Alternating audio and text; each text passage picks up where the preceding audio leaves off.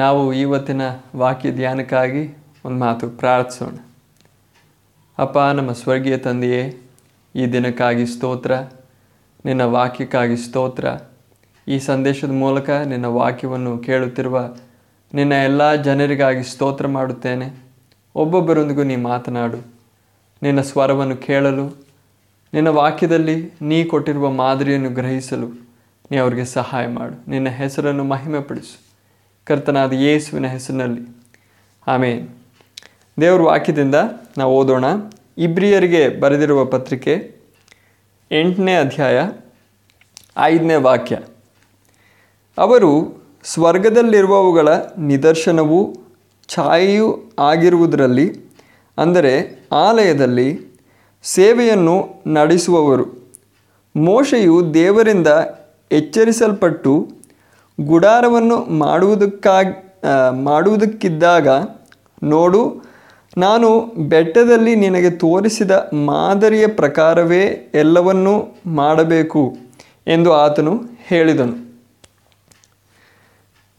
ಹಳೆ ಒಡಂಬಡಿಕೆಯ ಯುಗದಲ್ಲಿ ದೇವಾಲಯವಾಗಿದ್ದ ದೇವದರ್ಶನದ ಗುಡಾರವನ್ನು ನಿರ್ಮಾಣ ಮಾಡೋದಕ್ಕೆ ಯೆಹೋವನಾದ ದೇವರು ಮೋಶೆಗೆ ಅಪ್ಪಣೆ ಕೊಡುವಾಗ ತುಂಬ ಸ್ಟ್ರಿಕ್ಟಾಗಿ, ತುಂಬ ಖಚಿತವಾಗಿ, ಸ್ಪಷ್ಟವಾಗಿ ಹೇಳಿರೋ ಒಂದು ಮಾತು, ನೀನು ಅದನ್ನೆಲ್ಲ ನಾನು ಬೆಟ್ಟದಲ್ಲಿ ನಿನಗೆ ತೋರಿಸಿರುವ ಮಾದರಿ ಪ್ರಕಾರ ಮಾತ್ರ ನೀನು ಅದನ್ನು ಮಾಡಬೇಕು ಅಂತ. ನಾವು ಈ ವಿಷಯವನ್ನು ವಿಮೋಚನಕಾಂಡ 25ನೇ ಅಧ್ಯಾಯ ಅದರಲ್ಲಿ 8, 9, 40 ವಾಕ್ಯಗಳಲ್ಲಿ ನಾವು ಗಮನಿಸ್ಬೋದು. ದೇವಾಲಯ ದೇವರು ಕೊಟ್ಟಿರುವ, ದೇವರು ನೇಮಿಸಿರುವ ಮಾದರಿ ಪ್ರಕಾರ ಮಾತ್ರ ಕಟ್ಟಲ್ಪಡುವಾಗ ಹೇಗೆ ದೇವರ ಶಕ್ತಿ, ದೇವರ ಸಾನ್ನಿಧ್ಯ, ದೇವರ ಮಹಿಮೆ ತುಂಬಿಕೊಳ್ಳುತ್ತೆ ಎಂಬುದಾಗಿ ನಾವು ವಿಮೋಚನಕಾಂಡ 40ನೇ ಅಧ್ಯಾಯದಲ್ಲಿ ಗಮನಿಸ್ಬೋದು. ಮೋಶೆ ಆತನಿಗೆ ಕೊಡಲ್ಪಟ್ಟ ಆಜ್ಞೆಯ ಮೇರೆಗೆ ಸಮಸ್ತವನ್ನು ಆ ಮಾದರಿಯ ಪ್ರಕಾರವೇ ಮಾಡಿದ್ರಿಂದ, ಎಡಕೋ ಬಲಕ್ಕೋ ತಿರುಗದೆ, ಹೆಚ್ಚು ಕಡಿಮೆ ಮಾಡದೆ ಮಾಡಿದ್ದರಿಂದ, ಯಾವ ರೀತಿ ಮೋಶೆ ಆ ಗುಡಾರವನ್ನು ಪ್ರತಿಷ್ಠೆ ಮಾಡಿದಾಗ ಕರ್ತನ ಸಾನ್ನಿಧ್ಯ, ಕರ್ತನ ಮಹಿಮೆ ತುಂಬಿಕೊಳ್ತು ಅಂತ ನಾವು ಗಮನಿಸ್ಬೋದು ವಿಮೋಚನಕಾಂಡ 40ನೇ ಅಧ್ಯಾಯದಲ್ಲಿ. ಇವತ್ತು ಹೊಸ ಒಡಂಬಡಿಕೆಯ ಯುಗದಲ್ಲಿ ದೇವರ ಆಲಯವಾಗಿರುವ ನಾವು, ತನ್ನ ಸಭೆ ನಿರ್ಮಾಣ ಆಗಬೇಕಾಗಿರೋದು ದೇವರ ವಾಕ್ಯದಲ್ಲಿ ಆತನು ನಮಗೆ ಸ್ಪಷ್ಟವಾಗಿ ಕೊಟ್ಟಿರುವ ಮಾದರಿ ಪ್ರಕಾರ ಮಾತ್ರ. ಆದ್ದರಿಂದ ಪ್ರಿಯರೇ, ಸಭೆಯಲ್ಲಿ ಏನೆಲ್ಲ ನಾವು ಮಾಡ್ತಾ ಇದ್ದೀವೋ, ನೀವು ಸೇವಕರಾಗಿರಲಿ, ಸಾಮಾನ್ಯ ವಿಶ್ವಾಸಿಗಳಾಗಿರಲಿ, ನಾವು ಗಮನಿಸಬೇಕಾಗಿರೋದು ಯೇಸು ಕರ್ತನ ಹತ್ರ ಹೇಗಾದರೂ ಜನರನ್ನು ಆಕರ್ಷಿಸಿ ನಮ್ಮ ಸಭೆಗಳಿಗೆ ಬರುವಂತೆ ಮಾಡಿದ್ರೆ ಸಾಕಲ್ಲ. ಅವರಿಗೆ ರೋಗದ ಸೌಖ್ಯ ತೋರಿಸಿ, ನಿಮಗೆ ಉದ್ಯೋಗ ಸಿಗುತ್ತೆ, ನಿಮ್ಮ ಜೀವನದಲ್ಲಿರೋ ಸಮಸ್ಯೆಗಳಿಗೆ ಪರಿಹಾರ ಉಂಟಾಗುತ್ತೆ, ನೀವು ಚರ್ಚೆಗೆ ಬನ್ನಿ ಅಂತ ಹೇಳಿ ಅವರನ್ನು ಆಕರ್ಷಿಸಿದರೆ ನಮ್ಮ ಕೂಟಗಳಲ್ಲಿ, ನಮ್ಮ ಸಭೆಗಳಲ್ಲಿ ಸಂಖ್ಯೆ ಹೆಚ್ಚುತ್ತೆ. ಆದರೆ ದೇವರ ಸಾನ್ನಿಧ್ಯ, ದೇವರ ಮಹಿಮೆ ಪ್ರಕಟ ಆಗಲ್ಲ. ಆದ್ದರಿಂದ ನಾವು ಬಲಹೀನವಾಗ್ತೀವಿ. ದೇವರೇ ನಮ್ಮ ಬಲವಾಗಿದ್ದಾನೆ. ದೇವರ ಸಾನ್ನಿಧ್ಯ, ದೇವರ ಮಹಿಮೆ ಇಲ್ಲದೆ ಹೋದರೆ ನಾವು ಬಲಹೀನರಾಗ್ತೀವಿ. ಆದ್ದರಿಂದ ಪ್ರಿಯರೇ, ನಾವು ಗಮನಿಸೋಣ, ನಾವು ಮಾಡ್ತಾ ಇರೋ ಸೇವೆ ಅಂದರೆ ಯಾವ ರೀತಿ ನಾವು ಜನರನ್ನು ಕರ್ತನ ಕಡೆಗೆ ಸೆಳೀತಾ ಇದ್ದೀವಿ, ಯಾವ ರೀತಿ ನಾವು ಸುವಾರ್ತೆ ತಿಳಿಸಿ ಜನರನ್ನು, ಸಭೆಗಳನ್ನು ಪ್ರವೇಶಿಸುವಂತೆ ಮಾಡ್ತಾ ಇದ್ದೀವಿ. ಅದಕ್ಕೋಸ್ಕರ ದೇವರು ಕೊಟ್ಟಿರುವ ಮಾದರಿ ಏನು ಅನ್ನೋದಾಗಿ ನಾವು ಗಮನಿಸೋಣ. ಹಿಂದಿನ ಸಂದೇಶದಲ್ಲಿ ನಾವು ವಿಶೇಷವಾಗಿ ಅಪೊಸ್ತಲರ ಕೃತ್ಯಗಳಲ್ಲಿರುವ ಕೆಲವು ವಿಷಯಗಳನ್ನ ನಾವು ಗಮನಿಸಿದ್ವಿ. ಹೇಗೆ 1ನೇ ಶತಮಾನದಲ್ಲಿದ್ದ ಸಭೆ, ಅಪೊಸ್ತಲರು, ಸೇವಕರು ಯಾವ ರೀತಿ ಈ ವಿಷಯವನ್ನು ನಡೆಸ್ತಾ ಇದ್ದರು. ಇವತ್ತು ನಾವು ಕರ್ತನಾದ ಯೇಸು ಕ್ರಿಸ್ತನು, ನಮ್ಮ ಕರ್ತನು, ನಮ್ಮ ಒಡೆಯನು, ಯಾರ ವಿಷಯವಾಗಿ ನಾವು ಸಾರ್ತಾ ಇದ್ದೀವೋ ಸುವಾರ್ತೆ ಕರ್ತನಾದ ಯೇಸು ಕ್ರಿಸ್ತನ ಬಗ್ಗೆ ಆಗಿದೆ. ಯಾರ ಕಡೆಗೆ ನಾವು ಜನರನ್ನು ಸೆಳೀತಾ ಇದ್ದೀವೋ, ಯಾರು ಸಭೆಯ ಒಡೆಯನಾಗಿದ್ದಾನೋ, ಯಜಮಾನನಾಗಿದ್ದಾನೋ, ಆತನು ಈ ಭೂಮಿಯಲ್ಲಿ ಸೇವೆ ಮಾಡಿದಾಗ ಹೇಗೆ ಜನರನ್ನು ತನ್ನ ಕಡೆಗೆ ಸೆಳೆದಿದ್ದು ಅನ್ನೋದಾಗಿ ನಾವು ಗಮನಿಸೋಣ.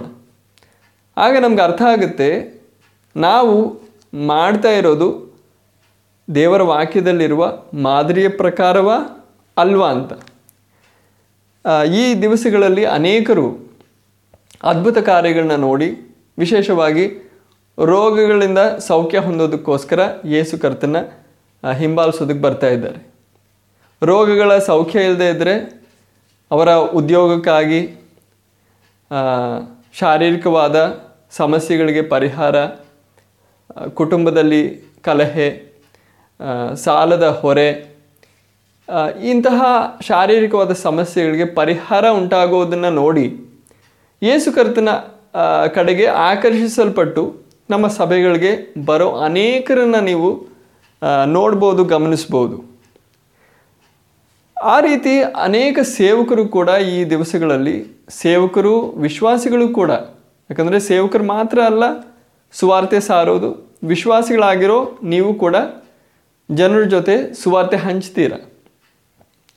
ಆ ರೀತಿ ಸುವಾರ್ತೆ ಸಾರಲ್ಪಡುವಾಗ ನಿಮಗೆ ಸೌಖ್ಯ ಉಂಟಾಗುತ್ತೆ, ನಿಮಗೆ ಉದ್ಯೋಗ ಸಿಗುತ್ತೆ, ನಿಮ್ಮ ಜೀವನದಲ್ಲಿರೋ ಸಮಸ್ಯೆಗಳಿಗೆ ಪರಿಹಾರ ಉಂಟಾಗುತ್ತೆ. ಬನ್ನಿ, ಯೇಸು ಕರ್ತನು ನಿಮಗೆ ಸುಖಕರವಾದ, ಸಮಾಧಾನಕರವಾದ ಜೀವನ ಈ ಲೋಕದಲ್ಲಿ ಕೊಡ್ತಾನೆ, ಅದ್ರ ಜೊತೆ ರಕ್ಷಣೆಯನ್ನು ಕೊಡ್ತಾನೆ, ನಿತ್ಯ ಜೀವನನೂ ಕೊಡ್ತಾನೆ ಅನ್ನೋದಾಗಿ ನಾವು ಹಂಚ್ತೀವಿ.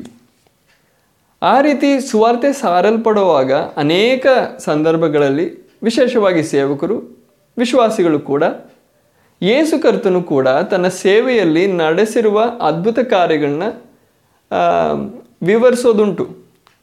ಯಾವ ರೀತಿ ಈ ರೋಗಿಯನ್ನು ಯೇಸು ಕರ್ತನು ಸೌಖ್ಯಪಡಿಸ್ದ, ಯಾವ ರೀತಿ ಯೇಸು ಕರ್ತನು ಈ ರೋಗಿ ಮೇಲೆ ದಯೆ ತೋರಿ ಆತನ್ನು ಸೌಖ್ಯಪಡಿಸ್ದ, ದೆವ್ವಗಳಿಂದ ಬಾಧಿತರನ್ನು ಹೇಗೆ ಯೇಸು ಕರ್ತನು ದಯೆ ತೋರಿ ಸೌಖ್ಯಪಡಿಸ್ದ ಅನ್ನೋದಾಗಿ ಅನೇಕ ಘಟನೆಗಳನ್ನ ದೇವ್ರ ವಾಕ್ಯದಿಂದಲೇ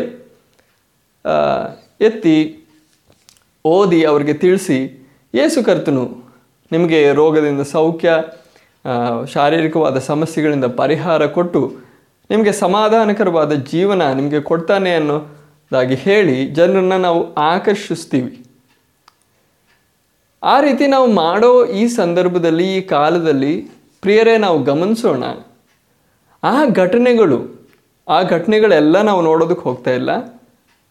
4 ಸುವಾರ್ತೆಗಳಲ್ಲೂ ನಾವು ಯೇಸು ಕರ್ತನು ಈ ಅದ್ಭುತ ಕಾರ್ಯಗಳನ್ನ, ವಿಶೇಷವಾಗಿ ರೋಗಿಗಳನ್ನ ಸೌಖ್ಯಪಡಿಸಿದ್ದು, ದೆವ್ವಗಳಿಂದ ಜನರನ್ನು ಬಿಡಿಸಿದ್ದು, ಈ ಅದ್ಭುತ ಕಾರ್ಯಗಳನ್ನೆಲ್ಲ ಮಾಡೋವಾಗ ಆತನ ಗುರಿ ಏನಾಗಿತ್ತು? ಆ ರೀತಿ ಜನರು ಆಕರ್ಷಿಸಲ್ಪಡುವಾಗ ಅವ್ರ ಜೊತೆ ಕರ್ತನು ಯಾವ ರೀತಿ ವ್ಯವಹರಿಸಿದ್ದು? ಕೊನೆಯದಾಗಿ ನಾವು ಗಮನಿಸೋಣ, ನಮಗೆ ಕೊಡಲ್ಪಟ್ಟ ಆ ಆಜ್ಞೆ ಏನು, ಸುವಾರ್ತೀಕರಣ ಅನ್ನೋ ಆ ಕೆಲಸ ವಾಸ್ತವವಾಗಿ ಏನು ಅಂತ ನಾವು ಗಮನಿಸೋಣ. ಅದಕ್ಕಾಗಿ ನಾವು ಪ್ರಾರಂಭಿಸೋಣ. ಮತ್ತಾಯನು ಬರೆದ ಸುವಾರ್ತೆ 4ನೇ ಅಧ್ಯಾಯ, ಅದರಲ್ಲಿ 23ರಿಂದ 25ನೇ ವಾಕ್ಯದವರೆಗೂ ನಾವು ಓದೋಣ. ಇಲ್ಲಿ ಕರ್ತನಾದ ಯೇಸು ಕ್ರಿಸ್ತನು ಅದ್ಭುತ ಕಾರ್ಯಗಳನ್ನ ನಡೆಸೋವಾಗ ಯಾವ ರೀತಿ ಜನಸಮೂಹಗಳು ಆತನ ಕಡೆಗೆ ಆಕರ್ಷಿಸಲ್ಪಟ್ಟವು ಅನ್ನೋದಾಗಿ ನಾವು ಗಮನಿಸ್ತೀವಿ. ಇಲ್ಲಿ ನಾವು ಓದೋದು, ಬಳಿಕ ಯೇಸು ಗಲಿಲಾಯವನ್ನೆಲ್ಲ ಸಂಚರಿಸಿ ಅವರ ಸಭಾಮಂದಿರಗಳಲ್ಲಿ ಬೋಧಿಸುವಾತನಾಗಿ ರಾಜ್ಯದ ಸುವಾರ್ತೆಯನ್ನು ಸಾರುತ್ತಾ, ಈ ಸುವಾರ್ತೆಯನ್ನು ಸಾರುತ್ತಾ ಅಂದರೆ ದೇವರ ರಾಜ್ಯವು ಸಮೀಪವಾಯಿತು ಅನ್ನೋದಾಗಿ ಸಾರ್ತಾ ಹೋಗುತ್ತಾ, ಜನರಲ್ಲಿದ್ದ ಎಲ್ಲ ಥರದ ರೋಗಗಳನ್ನು, ಸಕಲ ವಿಧವಾದ ಜಾಡ್ಯಗಳನ್ನು ಗುಣಮಾಡುತ್ತಾ ಇದ್ದನು. ಈ ರೀತಿ ರೋಗಿಗಳನ್ನ ಸೌಖ್ಯಪಡಿಸೋವಾಗ ಕರ್ತನು ಯಾವತ್ತೂ ನನ್ನ ಮೇಲೆ ನಂಬಿಕೆ ಇಟ್ಟರೆ ಮಾತ್ರ ನಾನು ಸೌಖ್ಯಪಡಿಸ್ತೀನಿ ಅಂತ ಹೇಳಲಿಲ್ಲ. ಆ ಸಭಾಮಂದಿರಗಳಲ್ಲಿ ಕರ್ತನು ದೇವರ ವಾಕ್ಯವನ್ನು ಬೋಧಿಸಿದ, ದೇವರ ರಾಜ್ಯ ಹತ್ತಿರವಾಯಿತು, ಆ ದೇವರ ರಾಜ್ಯ ದೇವರ ಸಭೆಯಾಗಿದೆ. ಆಗ ದೇವರ ರಾಜ್ಯ ಸಮೀಪವಾಯಿತು, ಹತ್ತಿರವಾಯಿತು ಅಂತ ಆ ಬೋಧನೆಯ ಜೊತೆ, ಆ ರೀತಿ ಬೋಧನೆ ಮಾಡೋದ್ರ ಜೊತೆ ಈ ಅದ್ಭುತ ಕಾರ್ಯಗಳನ್ನು ಉಚಿತವಾಗಿ ಮಾಡ್ದ. ರೋಗಿಗಳನ್ನ ನೋಡಿದಾಗ ಕರ್ತನು ಅವರ ಮೇಲೆ ಕನಿಕರಪಟ್ಟು ಅವರ ಮೇಲೆ ದಯೆ ತೋರಿ ಆ ರೋಗಿಗಳನ್ನೆಲ್ಲ ಸೌಖ್ಯಪಡಿಸ್ದ, ಗುಣಪಡಿಸ್ದ. 24ನೇ ವಾಕ್ಯ, ಆತನ ಕೀರ್ತಿಯು ಸಿರಿಯದಲ್ಲೆಲ್ಲ ಹರಡಿತು. ಈ ಅದ್ಭುತ ಕಾರ್ಯಗಳು ವಿಶೇಷವಾಗಿ ಗಲೀಲಾಯ ಪ್ರಾಂತದಲ್ಲಿ ಕರ್ತನು ಮಾಡಿದ್ದು. ಆ ಸಮಾಚಾರ ಬೇರೆ ದೇಶಗಳಲ್ಲಿ ಹರಡುವಾಗ ಜನರು ಆಚೆಯಿಂದಲೂ, ಗಲೀಲಾಯ ಸೀಮೆಯಿಂದ ಆಚೆ ಇರುವ ಜನರು ಕೂಡ ತಮ್ಮ ರೋಗಿಗಳನ್ನ ಕರ್ಕೊಂಡು ಬಂದರು. ಆತನ ಕೀರ್ತಿಯು ಸಿರಿಯದಲ್ಲೆಲ್ಲ ಹರಡಿತು. ಆಗ ನಾನಾ ವಿಧವಾದ ರೋಗಗಳಿಂದ ಮತ್ತು ಯಾತನೆಗಳಿಂದ ಅಸ್ವಸ್ಥರಾದವರೆಲ್ಲರನ್ನು, ದೆವ್ವಗಳು ಹಿಡಿದವರನ್ನು, ಮೂರ್ಛಾ ರೋಗಿಗಳನ್ನು, ಪಾರ್ಶ್ವವಾಯು ರೋಗಿಗಳನ್ನು ಆತನ ಬಳಿಗೆ ತಂದರು. ರೋಗಿಗಳು ಮಾತ್ರ ಅಲ್ಲ, ದೆವ್ವಗಳಿಂದ ಕೂಡ ಬಾಧೆ ಅನುಭವಿಸೋ ಜನರು ಆವತ್ತಿದ್ದರು, ಅನೇಕರಿದ್ದರು. ಆತನು ಅವರನ್ನು ಸ್ವಸ್ಥಪಡಿಸಿದನು. ಯಾರನ್ನೂ ಬಿಡದೆ ಎಲ್ಲರನ್ನೂ ದೇವರು, ಕರ್ತನಾದ ಯೇಸು ಕ್ರಿಸ್ತನು ಅವರ ಮೇಲೆ ಕನಿಕರಪಟ್ಟು ದಯೆ ತೋರಿ ಅವರನ್ನು ಸ್ವಸ್ಥಪಡಿಸಿದ. ಅದರ ನಂತರ 25ನೇ ವಾಕ್ಯ, ಆಗ ಗಲೀಲಾಯದಿಂದಲೂ ದೆಕಪೊಲಿಯದಿಂದಲೂ ಯೆರೂಸಲೇಮಿನಿಂದಲೂ ಯೂದಾಯದಿಂದಲೂ ಯೊರ್ದನಿನ ಆಚೆಯಿಂದಲೂ ಜನರು ದೊಡ್ಡ ಸಮೂಹಗಳಾಗಿ ಆತನನ್ನು ಹಿಂಬಾಲಿಸಿದರು. ಈ ಅದ್ಭುತ ಕಾರ್ಯಗಳನ್ನ ನಡೆಸಿದಾಗ, ರೋಗಗಳನ್ನ ಸೌಖ್ಯಪಡಿಸಿದಾಗ, ಅನೇಕರಿಗೆ ಈ ಸಮಾಚಾರ ದೊರಕಾದ ನಂತರ ಅನೇಕರು ಆಕರ್ಷಿಸಲ್ಪಟ್ಟು ದೊಡ್ಡ ಜನಸಮೂಹಗಳು ಕರ್ತನನ್ನು ಹಿಂಬಾಲಿಸೋದು ಪ್ರಾರಂಭವಾಯಿತು. ಈ ಸಂದರ್ಭದಲ್ಲಿ ನಾವು ಗಮನಿಸಬೇಕಾಗಿರೋ ಒಂದು ವಿಷಯ ಏನಂದರೆ, ಅದಕ್ಕಾಗಿ ನಾನೊಂದು ಉದಾಹರಣೆ ಉಪಯೋಗಿಸಬೇಕು ಅಂತ ಬಯಸ್ತಾ ಇದ್ದೀನಿ. ಹಳೆಯ ಕಾಲದಲ್ಲಿ ನಮ್ಮ ದೇಶದಲ್ಲಿ ಅರಸುಗಳು ಆಳ್ವಿಕೆ ಮಾಡ್ತಾಯಿದ್ರು. ಅರಸುಗಳು ತಮ್ಮ ರಾಜ್ಯದಲ್ಲಿರುವ ಗ್ರಾಮಗಳಲ್ಲಿ, ಹಳ್ಳಿಗಳಲ್ಲಿ ಏನಾದರೂ ಸಂದೇಶ ಕಳಿಸ್ಬೇಕು ಅಂದರೆ, ಒಂದು ಅಪ್ಪಣೆ ಕಳಿಸ್ಬೇಕು ಅಂದರೆ ತಮ್ಮ ಸೇವಕರನ್ನು, ಸಂದೇಶಕರನ್ನು ಕಳಿಸ್ತಾಯಿದ್ರು. ಆ ಸಂದೇಶಕರು ಹಳ್ಳಿಗಳಲ್ಲಿ ನಿಂತು ಜನರನ್ನು ಕೂಡಿಸೋದಕ್ಕಾಗಿ, ಅವರ ಗಮನ ಸೆಳೆಯೋದಕ್ಕಾಗಿ, ಮೊಟ್ಟ ಮೊದಲನೇದಾಗಿ ಆ ಸಂದೇಶವನ್ನು ಸಾರೋದಕ್ಕಿಂತ ಮುಂಚೆ ಅವರು ಒಂದು ಡಮೇರ ಇಲ್ಲದಿದ್ದರೆ ಡ್ರಮ್ ತಗೊಂಡು ಅವರು ಬಾರಿಸ್ತಾರೆ. ಡ್ರಮ್ ಬಾರಿಸೋವಾಗ ಜನರಿಗೆ ಅವರು ಇಲ್ಲೇನೋ ನಡೆಯುತ್ತೆ ಅನ್ನೋದಾಗಿ ಎಲ್ಲರೂ ಆಕರ್ಷಿಸಲ್ಪಟ್ಟು ಅವ್ರ ಗಮನ ಸೆಳೆಯೋದಕ್ಕೆ ಈ ರೀತಿ ಡ್ರಮ್ ಬಾರಿಸೋವಾಗ ಎಲ್ಲರೂ ಜೊತೆಗೂಡ್ತಾರೆ. ಆ ಡ್ರಮ್ ಬಾರಿಸೋದು ಏನಕ್ಕೆ? ಜನರನ್ನು ಆಕರ್ಷಿಸೋದಕ್ಕೆ. ಜನರು ಆಕರ್ಷಿಸಲ್ಪಟ್ಟ ನಂತರ ಅವರಿಗೆ ಅರಸನ ಸಂದೇಶ ತಿಳಿಸ್ತಾರೆ. ಅದೇ ರೀತಿ ಕರ್ತನಾದ ಯೇಸು ಕ್ರಿಸ್ತನ ಸೇವೆಯನ್ನು ನಾವು ಗಮನಿಸಿದ್ರೆ, ಕರ್ತನಾದ ಯೇಸು ಕ್ರಿಸ್ತನು ತನ್ನ ಸೇವೆ ಪ್ರಾರಂಭಿಸಿದ್ದು 30ನೇ ವಯಸ್ಸಿನಲ್ಲಿ ಪ್ರಾರಂಭಿಸಿ 3.5 ವರ್ಷ ಇಸ್ರಾಯೇಲ್ ದೇಶದಲ್ಲಿ ಆತನು ಸೇವೆ ಮಾಡಿದ. ಆ 3.5 ವರ್ಷದ ಸೇವೆಯ ಪ್ರಾರಂಭದ ಮೊದಲನೇ ವರ್ಷ ಇಲ್ಲದಿದ್ದರೆ 1.5 ವರ್ಷ, ಮೊದಲನೇ 1.5 ವರ್ಷ ಮಾತ್ರ ಹೆಚ್ಚಾಗಿ ಅದ್ಭುತ ಕಾರ್ಯಗಳು ನಡೆಸಿದ್ದು. ಅದರ ನಂತರ ಅದ್ಭುತ ಕಾರ್ಯಗಳು ನಡೆಸಲಿಲ್ಲ ಅಂತಲ್ಲ, ಈ ರೀತಿಯಾದ ಅನೇಕ ರೋಗಿಗಳನ್ನ, ದೆವ್ವಗಳಿಂದ ಬಾಧಿತರನ್ನು ಸೌಖ್ಯಪಡಿಸಿ ಜನರ ಗಮನವನ್ನು ಸೆಳೆದದ್ದು ಆ ಪ್ರಾರಂಭದ ಕಾಲದಲ್ಲಿ, 3.5 ವರ್ಷದ ಸೇವೆಯ ಪ್ರಾರಂಭದ 1.5 ವರ್ಷದ ಕಾಲದಲ್ಲಿ ಅನೇಕರನ್ನು ಸೌಖ್ಯಪಡಿಸಿ ಅವರ ಗಮನವನ್ನು ಸೆಳೆದ. ಅದು ಆ ಸಂದೇಶಕನು ಈ ರೀತಿ ಡ್ರಮ್ ಬಾರಿಸೋದಕ್ಕೆ ತಕ್ಕ ಅದಕ್ಕೆ ಸಮಾನವಾಗಿತ್ತು. ಆದರೆ ಈ ರೀತಿ ಜನಸಮೂಹಗಳು ಆತನ ಕಡೆಗೆ ಸೆಳೆಯಲ್ಪಟ್ಟ ನಂತರ ವಾಸ್ತವವಾದ ಸೇವೆ ಪ್ರಾರಂಭವಾಯಿತು. ಅದೇನು, ಆ ಅರಸನ ಸೇವಕನು ಯಾವ ರೀತಿ ಅರಸನ ಸಂದೇಶ ತಿಳಿಸ್ತಾನೋ ಅದೇ ರೀತಿ ಕರ್ತನಾದ ಯೇಸು ಕ್ರಿಸ್ತನು ದೇವರ ರಾಜ್ಯದ ಉಪದೇಶಗಳನ್ನು, ಸಿದ್ಧಾಂತಗಳನ್ನು ಜನರಿಗೆ ಬೋಧಿಸಿ ತಿಳಿಸೋದನ್ನು ಪ್ರಾರಂಭಿಸಿದ್ರು. ಆ ಬೋಧನೆಗಳ ಬಗ್ಗೆ ನಾವೆಲ್ಲ ನೋಡೋದಕ್ಕೆ ಹೋಗ್ತಾ ಇಲ್ಲ. ಸುವಾರ್ತೆಗಳಲ್ಲಿ, 4 ಸುವಾರ್ತೆಗಳಲ್ಲೂ ಮತ್ತಾಯ, ಮಾರ್ಕ, ಲೂಕ, ಯೋಹಾನನ್ 4 ಸುವಾರ್ತೆಗಳಲ್ಲೂ ನೀವು ಓದಿ ನೀವು ನೋಡ್ಬೋದು ಆತನ ಉಪದೇಶಗಳೇನಾಗಿತ್ತು, ಆತನು ಜನರಿಗೆ ಕಲಿಸಿದ್ದೇನು ಅಂತ. ಆದರೆ ಉದಾಹರಣೆಗಾಗಿ ನಮಗೆ ಬೇಕಾಗಿರೋ ಅವಶ್ಯಕ್ಕೆ ತಕ್ಕಂತೆ ನಾವು ಒಂದು ವಾಕ್ಯ ಭಾಗವನ್ನು ಮಾತ್ರ ಗಮನಿಸೋಣ. ಆತನು ಅದ್ಭುತ ಕಾರ್ಯಗಳ ಮೂಲಕ ಈ ಜನಸಮೂಹಗಳು ಆಕರ್ಷಿಸಲ್ಪಟ್ಟ ನಂತರ ಅಂತಹ ಜನಸಮೂಹಗಳಿಗೆ ಹೇಳಿದ್ದೇನು? ನಾವು ಕೂಡ ಅದ್ಭುತ ಕಾರ್ಯಗಳನ್ನ ನಡೆಸುವಾಗ ರೋಗಿಗಳಿಗೆ ಸೌಖ್ಯ ಉಂಟಾಗುವಂತೆ ನಾವು ಪ್ರಾರ್ಥನೆ ಮಾಡಿ ಅವ್ರಿಗೆ ಸೌಖ್ಯ ಉಂಟಾದ ನಂತರ ನಾವು ಮಾಡೋದೇನು? ನಾವು ಯಾವ ರೀತಿಯಾದರೂ ಅವ್ರನ್ನ ಆಕರ್ಷಿಸೋದಕ್ಕೆ ನೀವು ಚರ್ಚಿಗೆ ಬನ್ನಿ ಅಂತ ನಾವು ಹೇಳೋದು ತುಂಬ ಸಾಮಾನ್ಯ ಇವತ್ತು. ಆದರೆ ಕರ್ತನ ಹೇಳೋ ಮಾತನ್ನು ನಾವು ಗಮನಿಸೋಣ. ಲೂಕನು ಬರೆದ ಸುವಾರ್ತೆ 14ನೇ ಅಧ್ಯಾಯ 25ನೇ ವಾಕ್ಯದಿಂದ 33ನೇ ವಾಕ್ಯದವರೆಗೂ ಇಲ್ಲಿ ನಾವು ಓದೋದು: ಇದಲ್ಲದೆ ದೊಡ್ಡ ಸಮೂಹಗಳು ಆತನ ಸಂಗಡ ಹೋಗುತ್ತಿರಲು ಆತನು ತಿರುಗಿಕೊಂಡು ಅವರಿಗೆ, ಈ ರೀತಿ ನಾನು ಹೇಳ್ತಾರ ದೊಡ್ಡ ಜನಸಮೂಹಗಳು ಆತನ ಹಿಂಬಾಲಿಸೋದು ಹೇಗೆ ಪ್ರಾರಂಭವಾಯಿತು ಅಂತ ನಾವು ನೋಡಿದ್ವಿ. ಆ ಸಮೂಹಗಳಿಗೆ ತಿರುಗಿಕೊಂಡು ಅವ್ರ ಕಡೆಗೆ ತಿರುಗಿಕೊಂಡು ಬೋಧನೆ ಮಾಡೋದನ್ನು ನಾವು ಈ ವಾಕ್ಯ ಭಾಗದಲ್ಲಿ ಗಮನಿಸ್ತೀವಿ. ಇಲ್ಲಿ ಗಮನಿಸಿ ಕರ್ತನ ಹೇಳೋ ಮಾತೇನು? ನಿಮಗೆ ಸೌಖ್ಯ ಉಂಟಾಯ್ತಲ್ವ, ಇಂತಹ ಸುಖಕರವಾದ ಒಂದು ಜೀವನ ಈ ಲೋಕದಲ್ಲಿ ನಿಮಗೆ ಸಿಗುತ್ತೆ, ನಿಮ್ಮ ಜೀವನದಲ್ಲಿರುವ ಇನ್ನೂ ಮಿಕ್ಕಾದ ಎಲ್ಲ ಶಾರೀರಿಕವಾದ ಸಮಸ್ಯೆಗಳನ್ನ ನಾನು ಪರಿಹರಿಸ್ತೀನಿ ಬನ್ನಿ, ಆ ರೀತಿ ಕರ್ತನು ಆಹ್ವಾನಿಸೋದಾಗಿ ಎಲ್ಲಿ ಕೂಡ, ಈ ವಾಕ್ಯ ಭಾಗದಲ್ಲಿ ಮಾತ್ರ ಅಲ್ಲ, 4 ಸುವಾರ್ತೆಗಳಲ್ಲಿ ಎಲ್ಲೂ ಕೂಡ ನೀವು ನೋಡೋದಕ್ಕೆ ಸಾಧ್ಯ ಅಲ್ಲ. ಅದಕ್ಕೆ ಬದಲಾಗಿ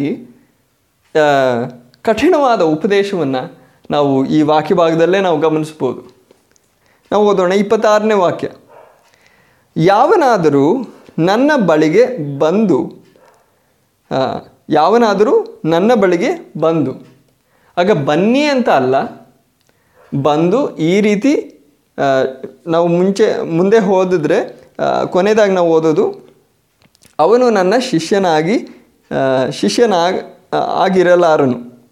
ಆಗ ಶಿಷ್ಯನಾಗಿ ನನ್ನ ಜೊತೆ ಇರೋದಕ್ಕೆ ಯಾರಾದರೂ ಬಂದರೆ ನಿರ್ಬಂಧ ಇಲ್ಲ. ಯಾರಾದರೂ ತಮ್ಮ ಸ್ವೇಚ್ಛೆಯಿಂದ ಬಯಕೆಯಿಂದ ಯಾರಾದರೂ ಬಂದರೆ ಬರಲಿ ಅಂತ. ಹಾಗೆ ಇಲ್ಲಿ ಕರ್ತನ ಸ್ವಭಾವವನ್ನು ಗಮನಿಸಿ. ಯಾರ ಸುವಾರ್ತೆನ ನೀವು ಸಾರ್ತಾ ಇದ್ದೀರಾ? ಯಾರಿಗೋಸ್ಕರ ನೀವು ಸೇವೆ ಮಾಡ್ತಾ ಇದ್ದೀರಾ ಅಂತ ಭಾವಿಸ್ತಾ ಇದ್ದೀರಾ? ಯಾರ ಸಭೆಯಲ್ಲಿ ನೀವು ಸೇವೆ ಮಾಡ್ತಾ ಇದ್ದೀರಾ ಅಂತ ನೀವು ಭಾವಿಸ್ತಾ ಇದ್ದೀರೋ? ಆ ಕರ್ತನ ಸ್ವಭಾವ ಏನು ಅಂತ ನೀವು ಗಮನಿಸಿ. ಆತನು ಯಾರನ್ನು ಏನಾದರೂ ತೋರಿಸಿ ಆಕರ್ಷಿಸೋದಕ್ಕೆ ಪ್ರಯತ್ನಿಸ್ತಾ ಇಲ್ಲ. ಅದಕ್ಕೆ ಬದಲಾಗಿ ಯಾರಾದರೂ ಬಂದರೆ ಷರತ್ತುಗಳು ಇವು ಅನ್ನೋದಾಗಿ ನಾವು ಈ ವಾಕ್ಯ ಭಾಗದಲ್ಲಿ ಗಮನಿಸ್ತೀವಿ. ಆಗ ಆತನು ಹೇಳೋದು, ಯಾವನಾದರೂ ನನ್ನ ಬಳಿಗೆ ಬಂದು ತನ್ನ ತಂದೆಯನ್ನಾಗಲಿ, ತಾಯಿಯನ್ನಾಗಲಿ, ಹೆಂಡತಿಯನ್ನಾಗಲಿ, ಮಕ್ಕಳನ್ನಾಗಲಿ, ಸಹೋದರರನ್ನಾಗಲಿ, ಸಹೋದರಿಯರನ್ನಾಗಲಿ, ಹೌದು ತನ್ನ ಸ್ವಂತ ಪ್ರಾಣವನ್ನು ಸಹ ಹಗೆ ಮಾಡದಿದ್ದರೆ ಅವನು ನನ್ನ ಶಿಷ್ಯನಾಗಿರಲಾರನು. ಅದ್ಭುತ ಕಾರ್ಯಗಳನ್ನ ನೋಡಿ ಆಕರ್ಷಿಸಲ್ಪಟ್ಟು ನನ್ನ ಹತ್ರ ದೊಡ್ಡ ಜನಸಮೂಹಗಳಾಗಿ ಬಂದಿದ್ದೀರಾ, ಆದರೆ ನೀವು ನನ್ನ ಶಿಷ್ಯರಾಗಬೇಕು ಅಂದರೆ ಒಬ್ಬೊಬ್ಬರ ತೀರ್ಮಾನ, ಯಾವ ಬಲವಂತನೂ ಇಲ್ಲ.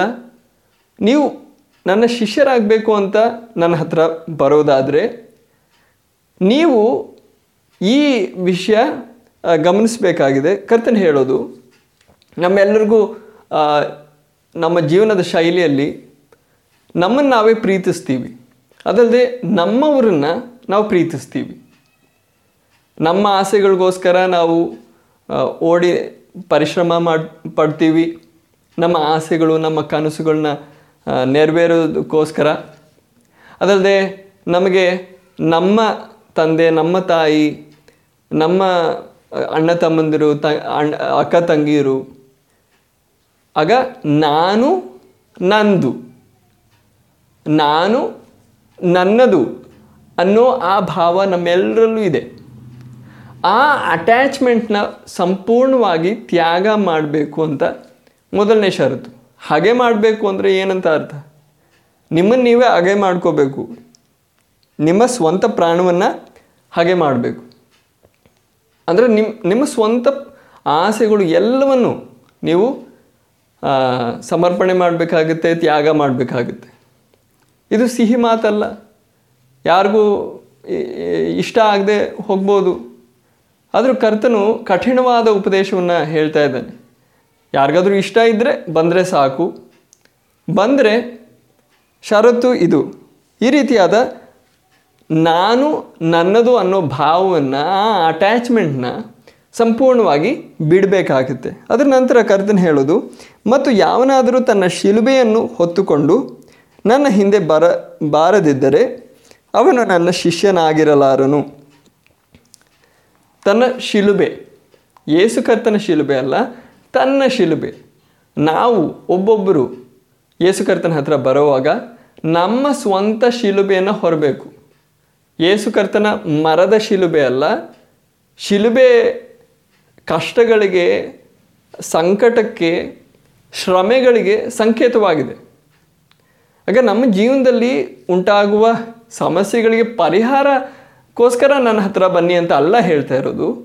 ನಿಮ್ಮ ಜೀವನದಲ್ಲಿ ಶ್ರಮೆಗಳ ಅನುಭವಿಸಿ ವಹಿಸಿಕೊಂಡು ಆ ಶ್ರಮೆಗಳಾಗಿರುವ, ಆ ಕಷ್ಟಗಳಾಗಿರುವ ಆ ಶಿಲುಬೆಯನ್ನು ನೀವು ಹೊರತಾ ನನ್ನನ್ನು ಹಿಂಬಾಲಿಸಬೇಕಾಗತ್ತೆ. ಆ ರೀತಿ ನನ್ನನ್ನು ಹಿಂಬಾಲಿಸೋದಕ್ಕೆ ನಿಮಗೆ ಮನಸ್ಸಿದ್ರೆ ಮಾತ್ರ ಬಂದರೆ ಸಾಕು. ಆ ರೀತಿ ಮನಸ್ಸಿಲ್ಲದೆ ಇದ್ದರೆ ನೀವು ನನ್ನ ಶಿಷ್ಯರಾಗೋದಕ್ಕೆ ಸಾಧ್ಯ ಅಲ್ಲ ಅಂತ ಕರ್ತನು ಹೇಳೋ ಮಾತು. ಇಲ್ಲೂ ಕೂಡ ಕರ್ತನು ಅವರನ್ನು ಶಾರೀರಿಕವಾದ ಸಂಗತಿಗಳನ್ನ ತೋರಿಸಿ ಆಕರ್ಷಿಸೋದಕ್ಕೆಲ್ಲ ಪ್ರಯತ್ನಿಸ್ತಾ ಇರೋದು. ಅದಕ್ಕೆ ಬದಲಾಗಿ ಕಠಿಣವಾದ ಉಪದೇಶಗಳನ್ನ ಕೊಟ್ಟು ನಿಮಗೆ ಇಷ್ಟ ಇದ್ದರೆ ಬಂದರೆ ಸಾಕು ಅಂತ ಹೇಳೋದಾಗಿ ಇಲ್ಲಿ ಗಮನಿಸ್ಬೋದು. ಅದರ ನಂತರ ನಾವು ಓದೋಣ 28ನೇ ವಾಕ್ಯದಿಂದ, ಯಾಕೆಂದರೆ ನಿಮ್ಮಲ್ಲಿ ಯಾವನಾದರೂ ಗೋಪುರವನ್ನು ಕಟ್ಟುವುದಕ್ಕೆ ಉದ್ದೇಶವುಳ್ಳವನಾದರೆ ಅವನು ಮೊದಲು ಕುಳಿತುಕೊಂಡು ಅದನ್ನು ಪೂರೈಸುವುದಕ್ಕೆ ಬೇಕಾದ ಖರ್ಚು ತನ್ನಲ್ಲಿ ಇದೆಯೋ ಎಂದು ಲೆಕ್ಕ ಮಾಡುವುದಿಲ್ಲವೋ? ಒಂದು ವೇಳೆ ಹಾಗೆ ಲೆಕ್ಕ ಮಾಡದೆ ಅವನು ಅದಕ್ಕೆ ಅಸ್ತಿವಾರ ಹಾಕಿದ ಮೇಲೆ ಅದನ್ನು ಪೂರೈಸದಿದ್ದರೆ ನೋಡುವವರೆಲ್ಲರೂ ಅವನಿಗೆ ಹಾಸ್ಯ ಮಾಡುವುದಕ್ಕೆ ಆರಂಭಿಸಿ, ಈ ಮನುಷ್ಯನು ಕಟ್ಟುವುದಕ್ಕೆ ಆರಂಭಿಸಿ ಪೂರ್ತಿ ಮಾಡಲಾರದೆ ಹೋದನು ಎಂದು ಅನ್ನುವರು. ಈ ರೀತಿ ಯಾರಾದರೂ ಒಂದು ಕಟ್ಟಡವನ್ನು ಕಟ್ಟುವಾಗ ಲೆಕ್ಕ ಹಾಕ್ತಾರೆ, ಇದನ್ನು ಕಟ್ಟೋದಕ್ಕೆ ಏನೆಲ್ಲ ಖರ್ಚಿದೆ, ಆ ಖರ್ಚು ನೆರವೇರಿಸೋದಕ್ಕೆ ನನ್ನ ಹತ್ರ ಹಣಕಾಸು ಇದೆಯಾ ಇಲ್ವಾ ಅಂತ.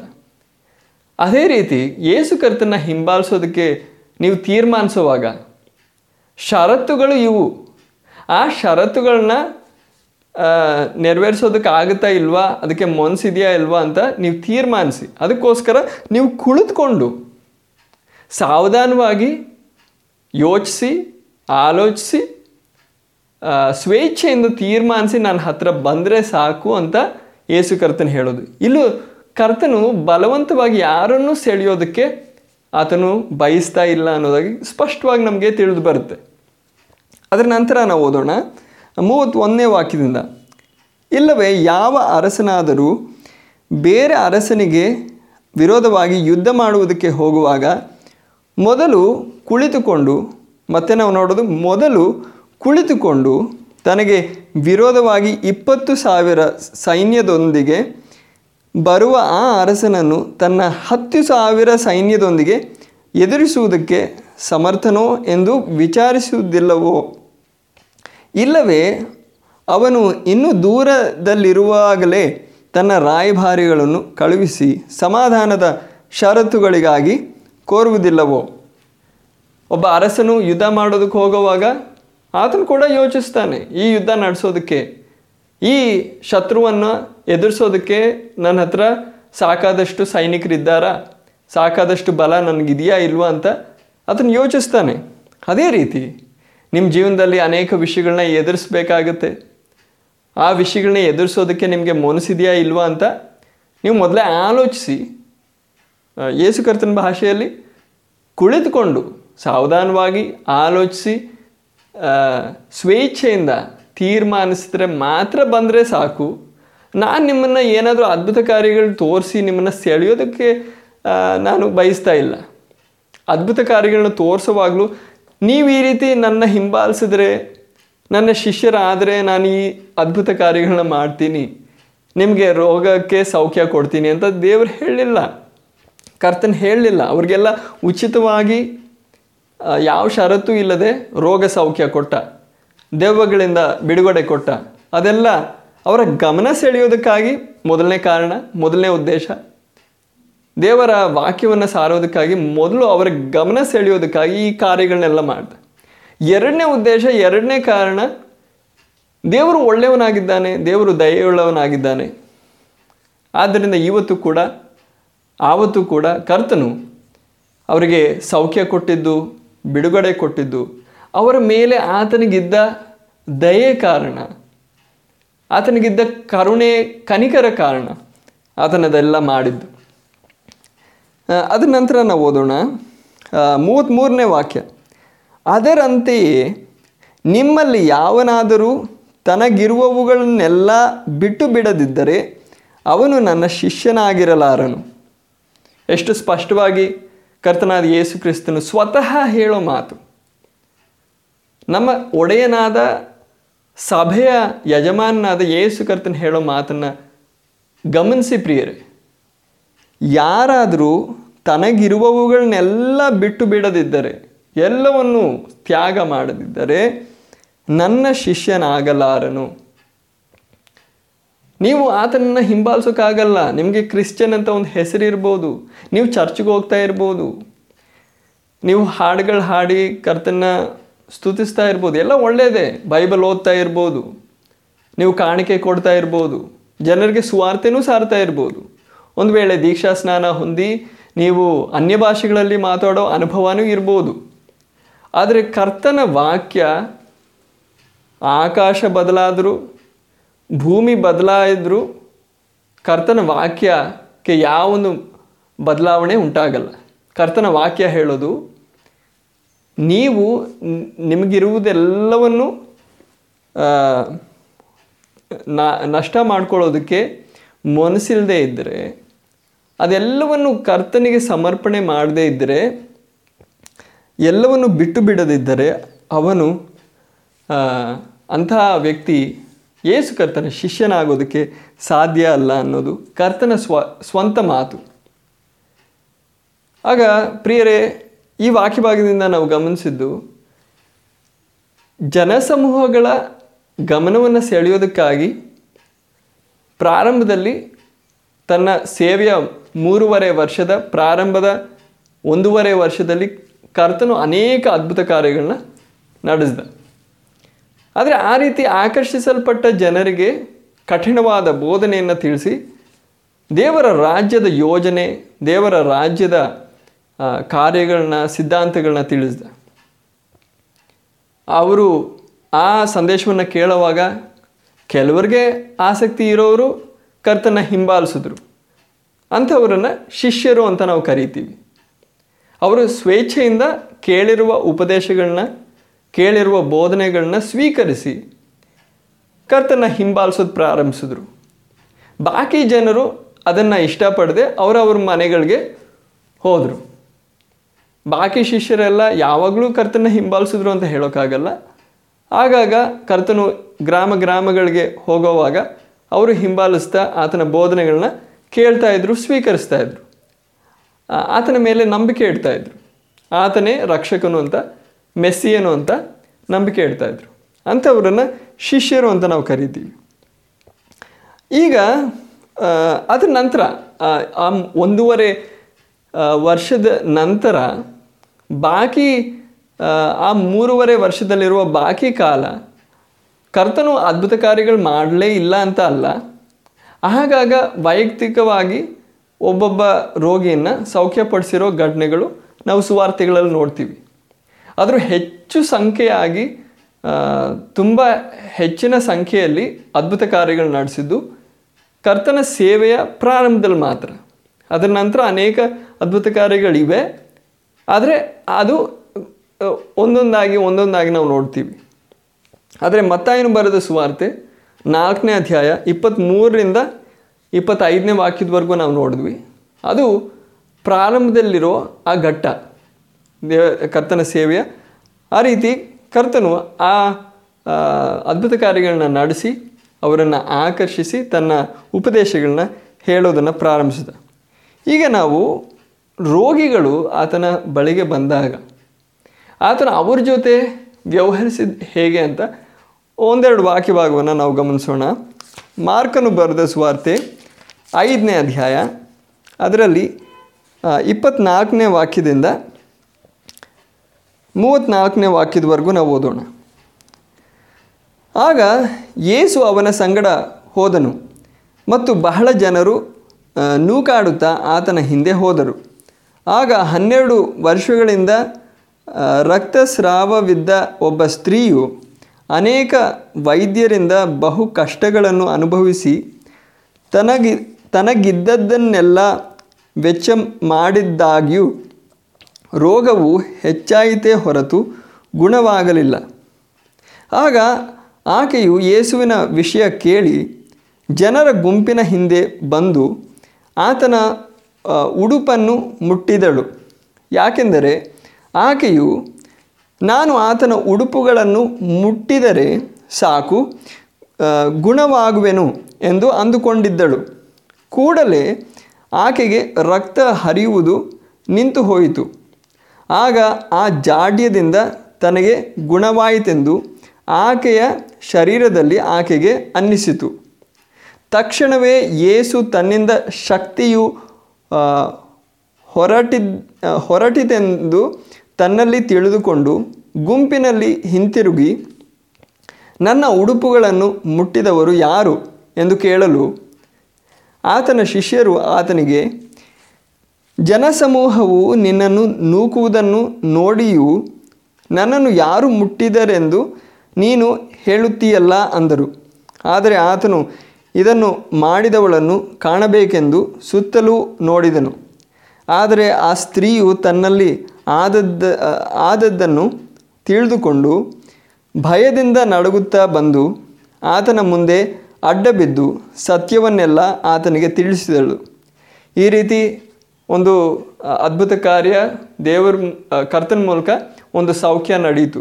ಅದರ ವಿವರಣೆ ಎಲ್ಲ ನಾನು ಹೇಳೋದಕ್ಕೆ ಬಯಸ್ತಾ ಇಲ್ಲ. ನಾವು ಗಮನಿಸಬೇಕಾಗಿರೋ ಆ ಮಾತನ್ನು ನಾವು ಗಮನಿಸೋಣ. ಈ ವಾಕ್ಯ ಭಾಗದಲ್ಲಿ ನಾವು ನೋಡಿದ್ವಿ ಯಾವ ರೀತಿ ಈ ಅದ್ಭುತ ಕಾರ್ಯ ನಡೆಯಿತು ಅಂತ.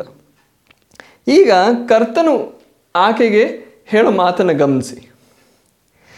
ಆಗ ಆತನು ಆಕೆಗೆ, ಮಗಳೇ, ನಿನ್ನ ನಂಬಿಕೆಯೇ ನಿನ್ನನ್ನು ಸ್ವಸ್ಥ ಮಾಡಿತು, ಸಮಾಧಾನದಿಂದ ಹೋಗು. ಬಾ ಅಂತ ಕರೀತಾ ಇಲ್ಲ, ನನ್ನ ಹಿಂಬಾಲಿಸು, ನನ್ನ ಮೇಲೆ ನಂಬಿಕೆ ಇಡು, ನನ್ನ ಶಿಷ್ಯಳಾಗು, ನನ್ನ ಉಪದೇಶಗಳನ್ನ ಬೋಧನೆಗಳನ್ನ ಕೇಳಿ ಸ್ವೀಕರಿಸಿ ನನ್ನನ್ನು ಹಿಂಬಾಲಿಸು ಅಂತ ಯಾವ ರೀತಿಯಾಗಿಯೂ ಆಕರ್ಷಿಸೋದಕ್ಕೋ ಆಹ್ವಾನ ಮಾಡೋದಕ್ಕೋ ಪ್ರಯತ್ನಿಸ್ತಾ ಇಲ್ಲ.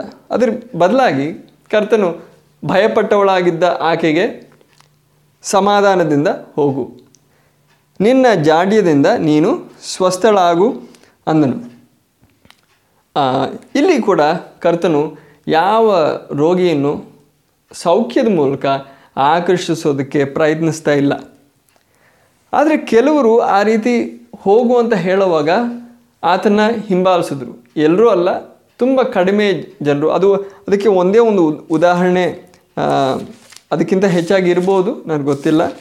ಆದರೆ ಒಂದು ಉದಾಹರಣೆ ನಾವು ಅದಕ್ಕಾಗಿ ಮಾರ್ಕನು ಬರೆದ ಸುವಾರ್ತೆ 10ನೇ ಅಧ್ಯಾಯ ಮಾರ್ಕ 10ನೇ ಅಧ್ಯಾಯ 46ರಿಂದ 52ನೇ ವಾಕ್ಯವರೆಗೂ ನಾವು ಓದೋವಾಗ ಆ ವಾಕ್ಯ ಭಾಗದಲ್ಲಿ ಬರ್ತಿಮಾಯನು ಎಂಬ ಆ ಕುರುಡನ ಬಗ್ಗೆ ಓದ್ತೀವಿ. ಆತನು ನೀನು ಹೋಗು ಅಂತ ಹೇಳಿದ್ರು ಕೂಡ ಕರ್ತನ ಹಿಂಬಾಲಿಸಿದ ಅಂತ ನಾವು ಗಮನಿಸ್ತೀವಿ. ಆ ವಾಕ್ಯ ಭಾಗವನ್ನು ನಾವು ಓದೋಣ. ಮಾರ್ಕನು ಬರೆದ ಸುವಾರ್ತೆ 10ನೇ ಅಧ್ಯಾಯ 46ರಿಂದ 52. ತರುವಾಯ ಅವರು ಯೆರಿಕೋವಿಗೆ ಬಂದರು. ಆತನು ತನ್ನ ಶಿಷ್ಯರೊಡನೆಯೂ ಬಹು ಸಂಖ್ಯೆಯ ಜನರೊಡನೆಯೂ ಯೆರಿಕೋವಿನಿಂದ ಹೊರಟಾಗ ತಿಮಾಯನ ಮಗನಾದ ಕುರುಡ ಬರ್ತಿಮಾಯನು ಹೆದ್ದಾರಿಯ ಬದಿಯಲ್ಲಿ ಕುಳಿತುಕೊಂಡು ಭಿಕ್ಷೆ ಬೇಡುತ್ತಿದ್ದನು. ಮತ್ತು ಆತನು ನಜರೇತಿನ ಯೇಸು ಎಂದು ಅವನು ಕೇಳಿದಾಗ ಕೂಗಲಾರಂಭಿಸಿ, ಯೇಸುವೇ, ದಾವಿದನ ಕುಮಾರನೇ, ನನ್ನನ್ನು ಕರುಣಿಸು ಅಂದನು. ಅವನು ಸುಮ್ಮನಿರುವಂತೆ ಅನೇಕರು ಅವನಿಗೆ ಖಂಡಿತವಾಗಿ ಹೇಳಿದರು. ಆದರೆ ಅವನು ಇನ್ನೂ ಹೆಚ್ಚಾಗಿ, ದಾವಿದನ ಕುಮಾರನೇ, ನನ್ನನ್ನು ಕರುಣಿಸು ಎಂದು ಕೂಗಿದನು. ಆಗ ಯೇಸು ನಿಂತುಕೊಂಡು ಅವನನ್ನು ಕರೆಯಬೇಕೆಂದು ಆಜ್ಞಾಪಿಸಲು ಅವರು ಆ ಕುರುಡನನ್ನು ಕರೆದು, ಸಮಾಧಾನವಾಗಿರು, ಏಳು, ಆತನು ನಿನ್ನನ್ನು ಕರೆಯುತ್ತಾನೆ ಎಂದು ಅವನಿಗೆ ಹೇಳಿದರು. ಅವನು ತನ್ನ ಉಡುಪನ್ನು ತೆಗೆದುಹಾಕಿ ಎದ್ದು ಯೇಸುವಿನ ಬಳಿಗೆ ಬಂದನು. ಮತ್ತು ಯೇಸು ಅವನಿಗೆ, ನಾನು ನಿನಗೆ ಏನು ಮಾಡಬೇಕೆಂದು ನೀನು ಕೋರುತ್ತಿ ಎಂದು ಕೇಳಲು ಆ ಕುರುಡನು ಆತನಿಗೆ, ಕರ್ತನೇ, ನಾನು ನನ್ನ ದೃಷ್ಟಿಯನ್ನು ಹೊಂದುವಂತೆ ಮಾಡಬೇಕು ಅಂದನು. ಈ ರೀತಿ ಕರ್ತನ್ ಕೇಳುವಾಗ ಆತನು ಹೇಳಿದ್ದು, ನನಗೆ ದೃಷ್ಟಿ ಬೇಕು, ನಾನು ಕುರುಡನಾಗಿದ್ದೇನೆ. ಅದಕ್ಕೆ ಯೇಸು ಅವನಿಗೆ, ಹೋಗು, ನಿನ್ನ ನಂಬಿಕೆಯೇ ನಿನ್ನನ್ನು ಸ್ವಸ್ಥಪಡಿಸಿದೆ ಅಂದನು. ಇಲ್ಲಿಯೂ ಕೂಡ ಕರ್ತನ್ ಹೇಳೋದು, ನೀನು ಹೋಗು, ನನ್ನನ್ನು ಹಿಂಬಾಲಿಸು ಅಂತ ಹೇಳ್ತಾ ಇಲ್ಲ. ನಿನ್ನ ನಂಬಿಕೆ ನಿನ್ನನ್ನು ಸ್ವಸ್ಥಪಡಿಸಿದೆ. ಅದರ ನಂತರ ನಾವು ಓದೋದು, ಕೂಡಲೇ ಅವನು ತನ್ನ ದೃಷ್ಟಿಯನ್ನು ಹೊಂದಿ ಆ ಮಾರ್ಗದಲ್ಲಿ ಯೇಸುವನ್ನು ಹಿಂಬಾಲಿಸಿದನು. ಹೋಗು ಅಂತ ಹೇಳಿದ್ರೂ ಕೂಡ ಸೌಖ್ಯ ಹೊಂದಿದ ನಂತರ ಕೂಡಲೇ ಅವನು ತನ್ನ ದೃಷ್ಟಿಯನ್ನು ಹೊಂದಿದ ನಂತರ ಸೌಖ್ಯ ಹೊಂದಿದ ನಂತರ ಆ ಮಾರ್ಗದಲ್ಲಿ ಯೇಸುವನ್ನು ಹಿಂಬಾಲಿಸಿದನು. ಸ್ವೇಚ್ಛೆಯಿಂದ ಕರ್ತನು ನೀನು ಹೋಗು ಅಂತ ಹೇಳಿದ್ರೂ ಕೂಡ ಆತನು ಹೋಗದೆ ಆತನ್ನು ಹಿಂಬಾಲಿಸ್ದ. ಆ ರೀತಿ ಬೇರೆ ಜನರು ಇರ್ಬೋದು. ರೋಗಿಗಳು ಸೌಖ್ಯ ಆಗೋವಾಗ ಕರ್ತನು ಹೇಳ್ತಾ ಇದ್ದ, ನೀವು ನಿಮ್ಮ ಮನೆಗಳಿಗೆ ಹೋಗಿ. ಯಾರನ್ನು ಆಕರ್ಷಿಸ್ತಾ ಇರಲಿಲ್ಲ. ಬಹುತೇಕ ಸಂಖ್ಯೆಯಲ್ಲಿ ಜನರು ಹೋಗ್ತಾಯಿದ್ರು. ಆದರೆ ಕೆಲವರು ಸ್ವೇಚ್ಛೆಯಿಂದ ಆತನ ಹಿಂಬಾಲಿಸುವವರಾದರು. ಅದಲ್ಲದೆ ಈ ಅದ್ಭುತ ಕಾರ್ಯಗಳನ್ನ ನೋಡಿದವರು ಅವರ ಗಮನ ಸೆಳೆದು ಅವರು ಆಕರ್ಷಿಸಲ್ಪಟ್ಟು ದೊಡ್ಡ ಜನಸಮೂಹಗಳಾಗಿ ಆತನ್ನು ಹಿಂಬಾಲಿಸ್ತಾ ಇದ್ದರು. ಅಂತಹ ಜನಸಮೂಹಗಳಿಗೆ ದೇವರ ವಾಕ್ಯ, ಕಠಿಣವಾದ ಉಪದೇಶಗಳು ಯೇಸು ಕರ್ತನು ತಿಳಿಸ್ತಾ ಇದ್ದ ಅಂತ ನಾವು ಹಿಂದೆ ನೋಡಿದ್ವಿ. ಈ ಬರ್ತಿಮಾಯನಂತೆ ಅನೇಕ ಕೆಲವು ರೋಗಿಗಳು ಆತನ್ನು ಹಿಂಬಾಲಿಸ್ತಾ ಇರ್ಬೋದು. ಆ ಬೋಧನೆಗಳನ್ನ ಕೇಳಿ ಅವರು ಸ್ವೀಕರಿಸಿದಾಗ ಆತನ ಶಿಷ್ಯರಾಗಿ ಆತನ್ನು ಹಿಂಬಾಲಿಸ್ತಾ ಇದ್ದರು. ಯೇಸು ಕರ್ತನ ಶಿಷ್ಯರಲ್ಲಿ 12 ಮಂದಿ ಶಿಷ್ಯರು ವಿಶೇಷವಾಗಿ ಕರ್ತನು ಅವರನ್ನು ಆರಿಸುವಾಗ ಅವರನ್ನು ಅಪೊಸ್ತಲರಾಗಿ ನೇಮಿಸಿದ್ರು. ಆ 12 ಶಿಷ್ಯರು ಮಾತ್ರ ತಮ್ಮ ಉದ್ಯೋಗವನ್ನು ಎಲ್ಲವನ್ನು ಬಿಟ್ಟು ಆತನ ನಿರಂತರವಾಗಿ ಹಗಲಿರುಳು, ಬೆಟ್ಟವಾಗಿರಲಿ ತಗ್ಗಾಗಿರಲಿ, ಹಗಲಿರುಳು ಆತನ ಹಿಂಬಾಲಿಸ್ತಾ ಇದ್ದರು. ಅವರ ಮನೆಗಳನ್ನ, ಅವರ ಉದ್ಯೋಗವನ್ನು, ಅವರ ಕುಟುಂಬಗಳನ್ನ ಎಲ್ಲವನ್ನು ಬಿಟ್ಟು ಯೇಸು ಕರ್ತನ ಹಿಂಬಾಲಿಸ್ತಾ ಇದ್ದರು. ಆದರೆ ಬಾಕಿ ಶಿಷ್ಯರು ಅವರವ್ರ ಮನೆಗಳಿಗೆ ಹೋಗ್ತಾ ಇದ್ದರು ಅಂತ ನಾವು ಅಂದ್ಕೋಬೋದು. ದೇವರು ವಾಕ್ಯದಲ್ಲಿಲ್ಲ. ಆದರೆ ಕೆಲವರು ಯೇಸು ಕರ್ತನ ಜೊತೆನೇ ಇರ್ತಾ ಇದ್ದರು. ಈ 12 ಶಿಷ್ಯರು ಆಗದೆ ಬಾಕಿ ಶಿಷ್ಯರಲ್ಲೂ ಕೆಲವರು ಯೇಸು ಕರ್ತನ ಜೊತೆನೇ ಇರ್ತಾಯಿದ್ರು. ಆದರೆ ಅವ್ರ ಸ್ವೇಚ್ಛೆಯಿಂದ ಬಾಕಿ ಶಿಷ್ಯರು ಅವರವ್ರ ಮನೆಗಳಿಗೆ ಹೋಗ್ತಾಯಿದ್ರು. ಆದರೆ ಯೇಸು ಕರ್ತನ ಬೋಧನೆ ನಡೆಸುವಾಗ ಆತನ ಹಿಂಬಾಲಿಸ್ತಾ ಇದ್ದರು. ಬೋಧನೆಯನ್ನು ಕೇಳಿ ಆ ಬೋಧನೆ ಪ್ರಕಾರ ಜೀವಿಸೋದಕ್ಕೆ ತಮ್ಮ ಸ್ವೇಚ್ಛೆಯಿಂದ ಸಮರ್ಪಣೆ ಮಾಡುತ್ತಾ, ಆ ಬೋಧನೆಯನ್ನು ಸ್ವೀಕರಿಸುತ್ತಾ, ಯೇಸುವಿನ ಉಪದೇಶಗಳನ್ನ ಸ್ವೀಕರಿಸುತ್ತಾ ನಡೀತಾ ಇದ್ದರು. ಅಂಥ ಜನರನ್ನ ನಾವು ಶಿಷ್ಯರು ಅಂತ ಕರಿತೀವಿ. ನಾವು ಈಗ ನಾವು ಶಿಷ್ಯರ ಜೊತೆ ಹೇಗೆ ಯೇಸು ಕರ್ತನು ವ್ಯವಹರಿಸಿದ್ದು ಅಂತ ನಾವು ಗಮನಿಸೋಣ. ಶಿಷ್ಯರನ್ನು ಕರೆಯೋದು ನಾವು ಮಾರ್ಕನು ಬರೆದ ಸುವಾರ್ತೆ 1ನೇ ಅಧ್ಯಾಯ ಅದರಲ್ಲಿ 16ರಿಂದ 18ವರೆಗೂ ಓದೋಣ. ಆತನು ಗಲಿಲಾಯ ಸಮುದ್ರದ ಬಳಿಯಲ್ಲಿ ತಿರುಗಾಡುತ್ತಿರುವಾಗ ಸೀಮೋನನು ಅವನ ಸಹೋದರನಾದ ಅಂದ್ರೆಯನು ಸಮುದ್ರದಲ್ಲಿ ಬಲೆ ಬೀಸುತ್ತಿರುವುದನ್ನು ಆತನು ಕಂಡನು, ಯಾಕೆಂದರೆ ಅವರು ಬೆಸ್ತರಾಗಿದ್ದರು. ಈ ಸೀಮೋನ ಮತ್ತು ಆಂದ್ರೆಯ ಇಬ್ಬರು ಬೆಸ್ತರಾಗಿದ್ದರು, ಅವರಿಗೆ ಉದ್ಯೋಗ ಇತ್ತು. ಯೇಸು ಅವರಿಗೆ, ನೀವು ನನ್ನ ಹಿಂದೆ ಬನ್ನಿರಿ, ಮನುಷ್ಯರನ್ನು ಹಿಡಿಯುವ ಬೆಸ್ತರಾಗುವಂತೆ ನಾನು ನಿಮ್ಮನ್ನು ಮಾಡುವೆನೋ ಅಂದನು. ಈ ರೀತಿ ಯೇಸು ಕರ್ತನ ಕರೆಯುವಾಗ ಶಾರೀರಿಕವಾದ ಯಾವ ಸಂಗತಿನ ಅವ್ರಿಗೆ ತೋರಿಸಲಿಲ್ಲ, ಅದ್ಭುತ ಕಾರ್ಯ ತೋರಿಸಲಿಲ್ಲ. ಈ ರೀತಿ ಏನಾದರೂ ನಿಮ್ಗೆ ಸಿಗುತ್ತೆ ಅನ್ನೋದಾಗಿ ತೋರಿಸಿ ಕರೀತಾ ಇಲ್ಲ. ನಿಮ್ಮನ್ನು ಮನುಷ್ಯರನ್ನು ಹಿಡಿಯುವ ಬೆಸ್ತರ ಆಗುವಂತೆ ನಾನು ಮಾಡ್ತೀನಿ, ಮೀನು ಹಿಡಿಯೋ ಕೆಲಸ ಬಿಡಿ ಅನ್ನೋದಾಗಿ ಕರೆಯೋವಾಗ ತಕ್ಷಣವೇ ಅವರು ತಮ್ಮ ಬಲೆಗಳನ್ನು ಬಿಟ್ಟು ಆತನನ್ನು ಹಿಂಬಾಲಿಸಿದರು. ಅದರರ್ಥ ಆವತ್ತು ಬಲೆಗಳನ್ನ ಬಿಟ್ಟು ಹಿಂಬಾಲಿಸಿ ಮರುದಿನ ಮತ್ತೆ ಆ ಕೆಲಸಕ್ಕೆ ಹೋದರು ಅಂತ ಅಲ್ಲ.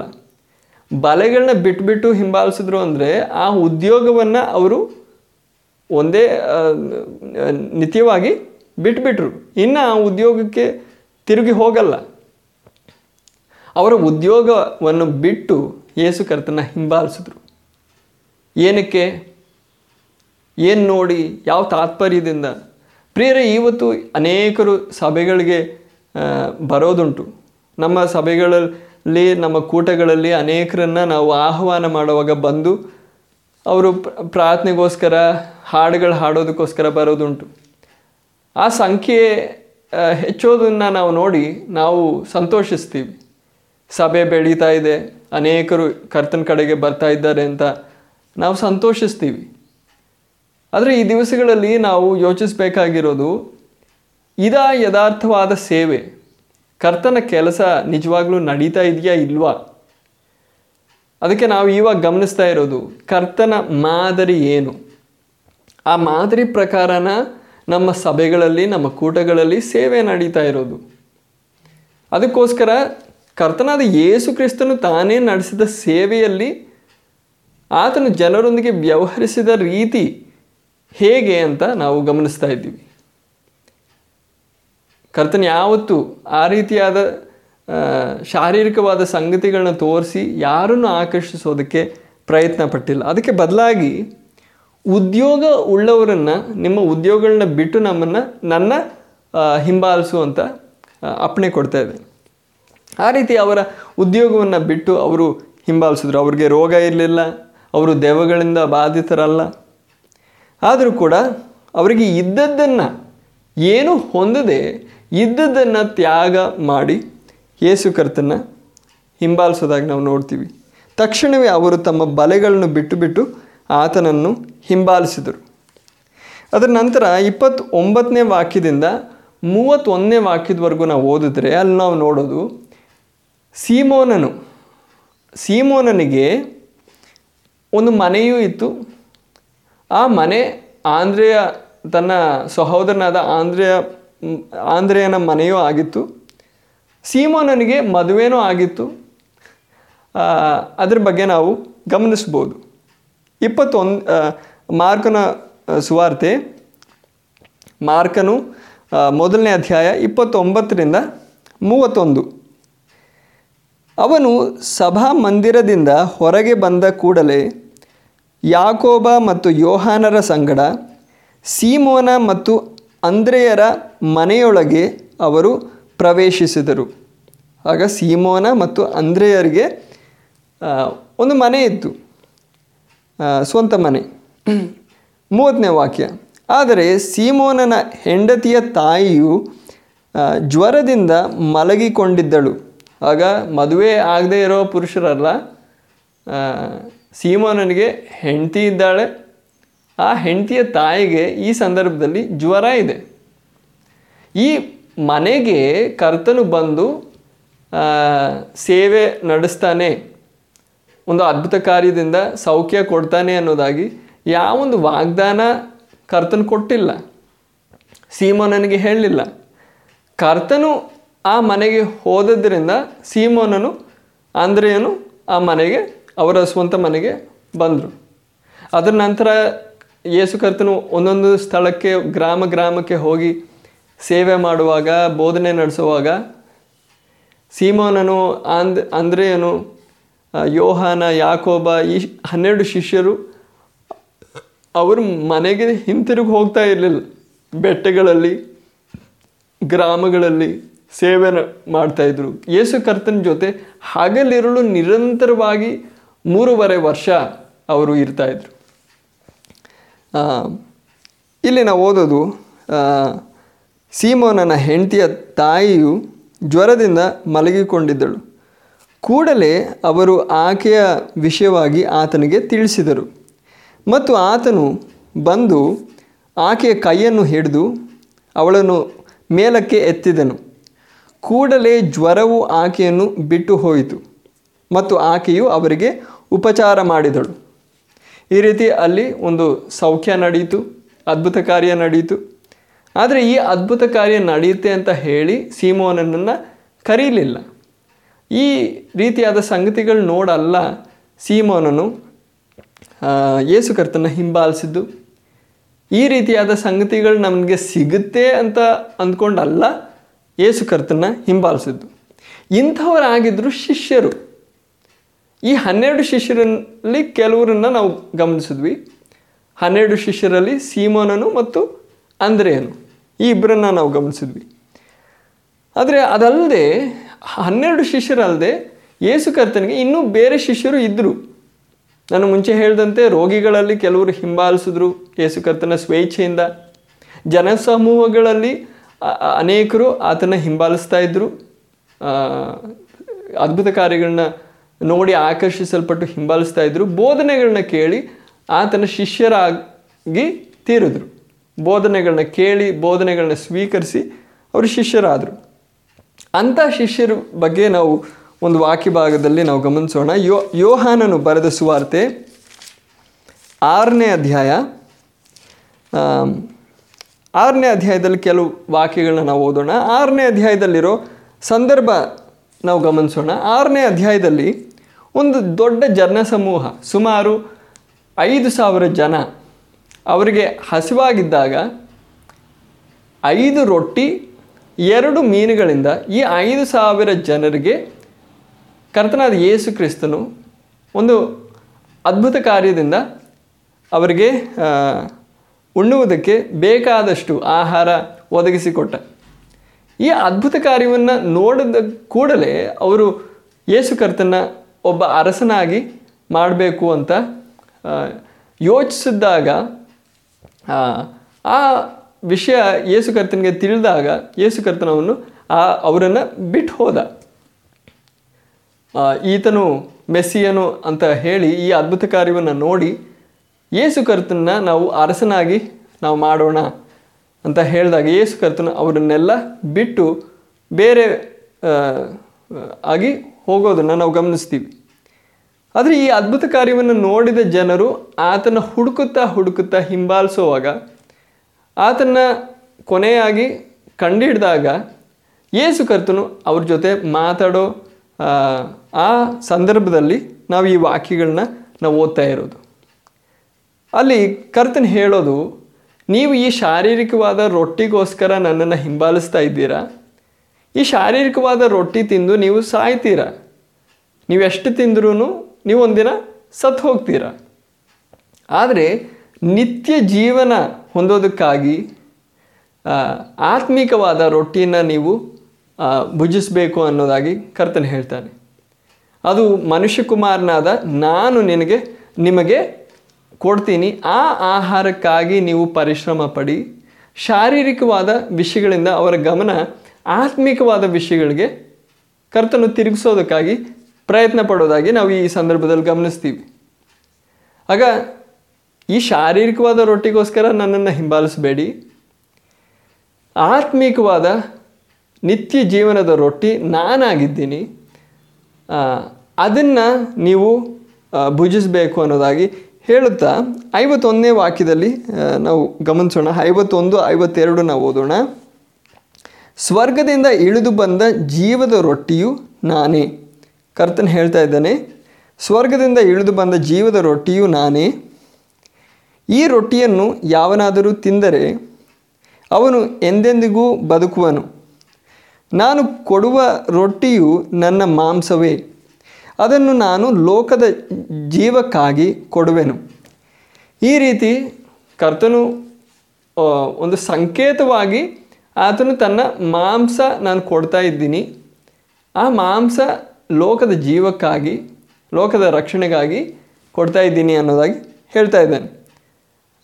52ನೇ ವಾಕ್ಯ. ಇದರಿಂದ ಯಹೂದ್ಯರು ತಮ್ಮ ತಮ್ಮೊಳಗೆ ವಾಗ್ವಾದ ಮಾಡುತ್ತಾ, ಈ ಮನುಷ್ಯನು ತನ್ನ ಮಾಂಸವನ್ನು ತಿನ್ನುವುದಕ್ಕೆ ನಮಗೆ ಹೇಗೆ ಕೊಡುತ್ತಾನೆ ಅಂದರು. ಅವರು ಅಕ್ಷರಶಃವಾಗಿ ಅದನ್ನು ತಗೊಂಡ್ರು. ವಾಸ್ತವವಾಗಿ ಕರ್ತನ ಮಾಂಸ ನಾವು ಹೇಗೆ ತಿನ್ನೋದಕ್ಕಾಗುತ್ತೆ, ಈ ಮನುಷ್ಯನು ಹೇಗೆ ತನ್ನ ಸ್ವಂತ ಮಾಂಸವನ್ನು ಕೊಡ್ತಾನೆ ತಿನ್ನೋದಕ್ಕೆ ಅಂತ ಅವರು ಪ್ರಶ್ನಿಸೋದನ್ನು ಪ್ರಾರಂಭಿಸಿದ್ರು. ಆದರೆ ಕರ್ತನಾದ ಯೇಸು ಕ್ರಿಸ್ತನು ಅವರಿಗೆ ಈ ಮಾತು ಹೇಳಿದ್ದು ಸಂಕೇತವಾಗಿ. ಅದರ ವಿಷಯವಾಗಿ ನಾವು 60ನೇ ವಾಕ್ಯನ ಓದೋಣ. ಆದ್ದರಿಂದ ಆತನ ಶಿಷ್ಯರಲ್ಲಿ ಅನೇಕರು ಇದನ್ನು ಕೇಳಿ, ಇದು ಕಠಿಣವಾದ ಮಾತು, ಇದನ್ನು ಯಾರು ಕೇಳಾರು ಅಂದರು. ಈ ಮಾತು ಕಠಿಣವಾದದ್ದು, ನಿನ್ನ ಮಾಂಸ ಹೇಗೆ ತಿನ್ನೋಕ್ಕಾಗುತ್ತೆ, ನಿನ್ನ ರಕ್ತ ಹೇಗೆ ಕುಡಿಯೋಕ್ಕಾಗುತ್ತೆ ಅನ್ನೋದಾಗಿ ಅವರು ಪ್ರಶ್ನಿಸಿ, ಈ ಮಾತು ಕಠಿಣ, ನಾವು ಸ್ವೀಕರಿಸೋಕ್ಕಾಗಲ್ಲ ಅಂತ ಹೇಳಿದಾಗ 63ನೇ ವಾಕ್ಯದಿಂದ ನಾವು ಓದೋಣ. 63ನೇ ವಾಕ್ಯದಲ್ಲಿ ಕರ್ತನು ಅವರಿಗೆ ಉತ್ತರ ಕೊಡೋದು, ಬದುಕಿಸುವಂಥದ್ದು ಆತ್ಮವೇ, ಮಾಂಸವು ಯಾವುದಕ್ಕೂ ಪ್ರಯೋಜನವಾಗುವುದಿಲ್ಲ. ಈ ವಾಕ್ಯದಿಂದ ನಮಗೆ ಸ್ಪಷ್ಟವಾಗಿ ತಿಳಿದು ಬರುತ್ತೆ, ಕರ್ತನು ಹೇಳಿದ್ದು ಸಂಕೇತವಾಗಿ, ನಿಜವಾಗ್ಲೂ ವಾಸ್ತವವಾಗಿ ತನ್ನ ಮಾಂಸವನ್ನು ಇವರಿಗೆ ಕೊಡ್ತಾರೆ ಅನ್ನೋದಾಗಲ್ಲ. ಬದುಕಿಸುವಂಥದ್ದು ಆತ್ಮವೇ, ಮಾಂಸವು ಯಾವುದಕ್ಕೂ ಪ್ರಯೋಜನವಾಗುವುದಿಲ್ಲ.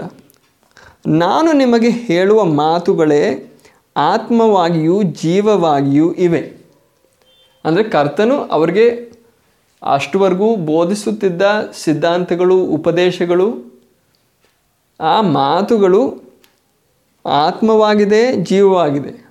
ಆ ಮಾತುಗಳನ್ನ ನೀವು ತಿನ್ನಬೇಕು, ಆ ವಾಕ್ಯವನ್ನು ತಿನ್ನಬೇಕು. ಅಂದರೆ ಅದರ ಅರ್ಥ ಆ ಸಿದ್ಧಾಂತಗಳನ್ನ, ಆ ಉಪದೇಶಗಳನ್ನ ನಾವು ಲೂಕನ ಬರೆದ ಸುವಾರ್ತೆ 14ನೇ ಅಧ್ಯಾಯದಲ್ಲಿ ನಾವು ಗಮನಿಸಿದ್ವಿ. 25ನೇ ವಾಕ್ಯದಿಂದ 33ನೇ ವಾಕ್ಯದವರೆಗೂ ಗಮನಿಸಿದ್ವಿ.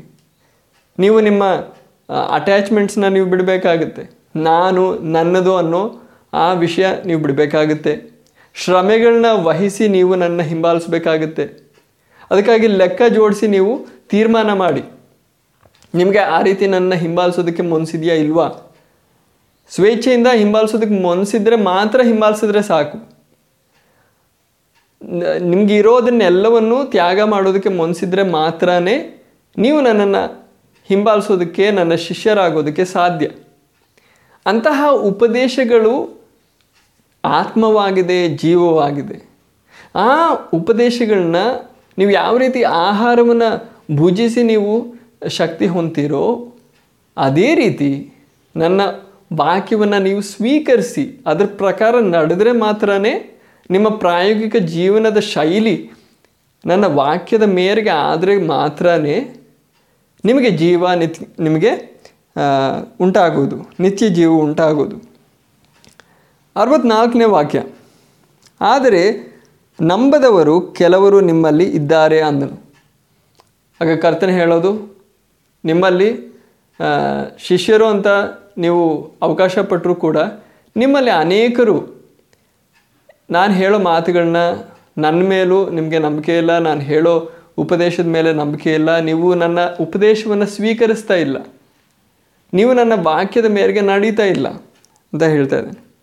ಯಾಕೆಂದರೆ ನಂಬದವರು ಯಾರೆಂದು, ತನ್ನನ್ನು ಹಿಡಿದುಕೊಡುವವನು ಯಾರೆಂದು ಮೊದಲಿನಿಂದಲೇ ಯೇಸು ತಿಳಿದಿದ್ದನು. ಆದ್ದರಿಂದ ಕರ್ತನ ಈ ಮಾತು ಹೇಳಿದ್ದು, ನಿಮ್ಮಲ್ಲಿ ಅನೇಕರು ನನ್ನ ಸಿದ್ಧಾಂತಗಳನ್ನ, ನನ್ನ ಉಪದೇಶಗಳನ್ನ ಸ್ವೀಕರಿಸ್ತಾ ಇಲ್ಲ.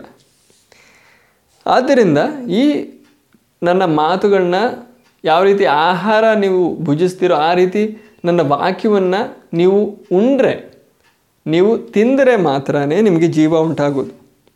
ಅದಕ್ಕೆ ಅದರ ನಂತರ, ಮತ್ತು ಆತನು ನನ್ನ ತಂದೆಯಿಂದ ಒಬ್ಬನಿಗೆ ಕೊಡಲ್ಪಟ್ಟ ಹೊರತು ಯಾವನೂ ನನ್ನ ಬಳಿಗೆ ಬರಲಾರನು, ಇದಕ್ಕೋಸ್ಕರವೇ ನಾನು ನಿಮಗೆ ಹೇಳಿದೆನು ಅಂದನು. ಅದರ ನಂತರ ನಾವು ಓದೋದು, ಅಂದಿನಿಂದ ಆತನ ಶಿಷ್ಯರಲ್ಲಿ ಅನೇಕರು ಹಿಂದಕ್ಕೆ ಹೊರಟು ಹೋಗಿ ಮತ್ತೆ ಅವರು ಆತನ ಸಂಗಡ ಎಂದಿಗೂ ಸಂಚರಿಸಲೇ ಇಲ್ಲ. ಇಲ್ಲಿ ಜನಸಮೂಹಗಳೆಲ್ಲ, ಸಾಮಾನ್ಯ ಜನಸಮೂಹಗಳೆಲ್ಲ ಹಿಂತಿರುಗಿ ಹೋಗಿದ್ದು, ಹಿಂಜಾರಿ ಹೋಗಿದ್ದು. ಆತನ ಶಿಷ್ಯರಲ್ಲಿ, ಆ ಜನಸಮೂಹಗಳಲ್ಲಿ, ರೋಗಿಗಳಲ್ಲಿ ಅನೇಕರು ಶಿಷ್ಯರಾಗಿ ಆತನ ಹಿಂಬಾಲಿಸೋದಕ್ಕೆ ಪ್ರಾರಂಭಿಸಿದರು ಅಂತ ನಾವು ಹಿಂದೆ ನೋಡಿದ್ವಿ. ಆತನ ಬೋಧನೆಗಳನ್ನ ಸ್ವೀಕರಿಸಿ ಶಿಷ್ಯರಾಗಿ ಹಿಂಬಾಲಿಸೋ ಜನರು, ಅವರಲ್ಲೂ ಕೂಡ ಈ ಕಠಿಣವಾದ ಉಪದೇಶ ಕೇಳಿದಾಗ ಅವರು ಹಿಂಬಾಲಿಸೋದು ನಿಲ್ಲಿಸಿದ್ರು. ಪ್ರಾರಂಭದಲ್ಲಿ ಅನೇಕ ಅದ್ಭುತ ಕಾರ್ಯಗಳನ್ನ ಕರ್ತನು ನಡೆಸಿದಾಗ ಅನೇಕ ದೊಡ್ಡ ದೊಡ್ಡ ಜನಸಮೂಹಗಳು ಯೇಸು ಕರ್ತನ ಹಿಂಬಾಲಿಸಿತು. ಆದರೆ ಹೋಗ್ತಾ ಹೋಗ್ತಾ ಅದ್ಭುತ ಕಾರ್ಯಗಳನ್ನ ಹೆಚ್ಚು ಸಂಖ್ಯೆಯಲ್ಲಿ ಮಾಡೋದು ನಿಲ್ಲಿಸ್ಬಿಟ್ರು. ಯೇಸು ಕರ್ತನು ಅದ್ಭುತ ಕಾರ್ಯಗಳನ್ನ ಪ್ರಾರಂಭದಲ್ಲಿ ಮಾತ್ರ ಮಾಡಿದ್ದು 1.5 ವರ್ಷ. ಅದಾದಮೇಲೆ ಆ ಅದ್ಭುತ ಕಾರ್ಯಗಳದ್ದು ಆ ಕಾರ್ಯ ನಿಲ್ಲಿಸಿ ಕಠಿಣವಾದ ಉಪದೇಶಗಳು, ಸಿದ್ಧಾಂತಗಳನ್ನ ಬೋಧನೆ ಮಾಡೋದು ಪ್ರಾರಂಭಿಸಿದ್ರು. ಆ ರೀತಿ ಪ್ರಾರಂಭಿಸಿದಾಗ ಆತನ ಶಿಷ್ಯರಲ್ಲಿ ಅನೇಕರು ಆತನಿಂದ ಹಿಂಜಾರಿ ಹೋದರು. ಎಲ್ಲ ಓದೋದು, ಆತನ ಶಿಷ್ಯರಲ್ಲಿ ಅನೇಕರು ಹಿಂದಕ್ಕೆ ಹೊರಟು ಹೋಗಿ ಮತ್ತು ಅವರು ಆತನ ಸಂಗಡ ಎಂದಿಗೂ ಸಂಚರಿಸಲೇ ಇಲ್ಲ. ಅದರ ನಂತರ, ಆಗ ಯೇಸು 12 ಮಂದಿಗೆ, ನೀವು ಸಹ ಹೊರಟು ಹೋಗಬೇಕೆಂದಿದ್ದೀರೋ ಎಂದು ಕೇಳಲು, ಆಗ ಆ ವಿಶೇಷವಾಗಿ ಆರಿಸಲ್ಪಟ್ಟ ಆ 12 ಶಿಷ್ಯರಿಗೂ ಯೇಸು ಕರ್ತನು ಹೇಳೋ ಮಾತನ್ನು ಗಮನಿಸಿ. ನೀವು ಹೋಗಬೇಡಿ ಅಂತ ಅಲ್ಲ ಹೇಳ್ತಾ ಇರೋದು, ಹೇಗಾದರೂ ಅವ್ರನ್ನ ಹೋಗೋದ್ರಿಂದ ತಡಿಬೇಕು ಅಂತ ಯಾವ ಪ್ರಯತ್ನವೂ ಇಲ್ಲಿ ಕಾಣ್ತಾ ಇಲ್ಲ. ನಾವು ನೋಡೋದು ಕರ್ತನು ಹೇಳೋದು, ನೀವು ಸಹ ಹೋಗಬೇಕು ಅಂತ ಇದ್ದೀರಾ, ಹೋಗಿ, ನಿಮಗೂ ಸ್ವಾತಂತ್ರ್ಯ ಇದೆ, ನೀವು ಹೋಗಬೇಕು ಅಂತ ಇದ್ದರೆ ನೀವು ಹೋಗಿ, ನನ್ನನ್ನು ಹಿಂಬಾಲಿಸೋ ನಿಮ್ಮ ಮನಸ್ಸಿಲ್ಲದೆ ಇದ್ದರೆ ನೀವು ಹೋಗ್ಬೋದು ಅಂತ ಪೂರ್ಣ ಸ್ವಾತಂತ್ರ್ಯ ಕೊಡ್ತಾ ಇದ್ದಾನೆ. ಈಗ ಇಲ್ಲಿ ಗಮನಿಸಿ ನಮ್ಮ ವಿಷಯ, ಕರ್ತನು ಯಾವ ರೀತಿ ಯಾರನ್ನು ಬಲವಂತವಾಗಿ ಆಕರ್ಷಿಸ್ತಾ ಇಲ್ಲ. ಸ್ವೇಚ್ಛೆಯಿಂದ ನನ್ನನ್ನು ಹಿಂಬಾಲಿಸಿದ್ರೆ ಮಾತ್ರ ಸಾಕು. ಶಾರೀರಿಕವಾದ ಯಾವ ಸಂಗತಿ ನೋಡಿ ಆಕರ್ಷಿಸಲ್ಪಟ್ಟು ನನ್ನನ್ನು ಹಿಂಬಾಲಿಸಬೇಡಿ. ದೇವರ ರಾಜ್ಯದ ಸಿದ್ಧಾಂತಗಳನ್ನ ತಿಳ್ಕೊಂಡು, ದೇವರ ಯೋಜನೆಯನ್ನು ತಿಳ್ಕೊಂಡು, ಆತ್ಮೀಕವಾದ ವಿಷಯಗಳಿಗಾಗಿ ಹಿಂಬಾಲಿಸೋ ಜನರನ್ನು ಮಾತ್ರ ಯೇಸು ಕರ್ತನು ತನ್ನ ಶಿಷ್ಯರಾಗಿ ಮಾಡೋದನ್ನು ನಾವಿಲ್ಲಿ ಗಮನಿಸೋದು. ನೀವು ಕೂಡ ಹೋಗ್ಬೋದು ಅಂತ ಹೇಳುವಾಗ ಸೀಮೋನ್ ಪೇತ್ರನು ಪ್ರತ್ಯುತ್ತರವಾಗಿ ಹೇಳೋ ಮಾತು, ಆತನಿಗೆ, ಕರ್ತನೇ, ನಾವು ಯಾರ ಬಳಿಗೆ ಹೋಗೋಣ? ನಿನ್ನಲ್ಲಿ ನಿತ್ಯ ಜೀವದ ವಾಕ್ಯಗಳು ಉಂಟಲ್ಲ, ಮತ್ತು ನೀನು ಜೀವವುಳ್ಳ ದೇವರ ಮಗನಾದ ಆ ಕ್ರಿಸ್ತನೆಂದು ನಾವು ಖಂಡಿತವಾಗಿ ನಂಬಿದ್ದೇವೆ ಅಂದನು. ನೀನು ದೇವರ ಮಗನಾದ ಕ್ರಿಸ್ತನಾಗಿದ್ದೀಯ, ಆದ್ದರಿಂದ ನಾವು ಹಿಂಬಾಲಿಸ್ತಾ ಇದ್ದೀವಿ. ಯೇಸು ಕರ್ತನಿಂದ ಏನಾದರೂ ಸಿಗುತ್ತೆ ಅಂತಲ್ಲ, ಯೇಸು ಕರ್ತನ್ ಯಾರು ಅಂತ ಗ್ರಹಿಸಿ ಆತನನ್ನು ಅವರು ಹಿಂಬಾಲಿಸ್ತಾ ಇದ್ದಾರೆ.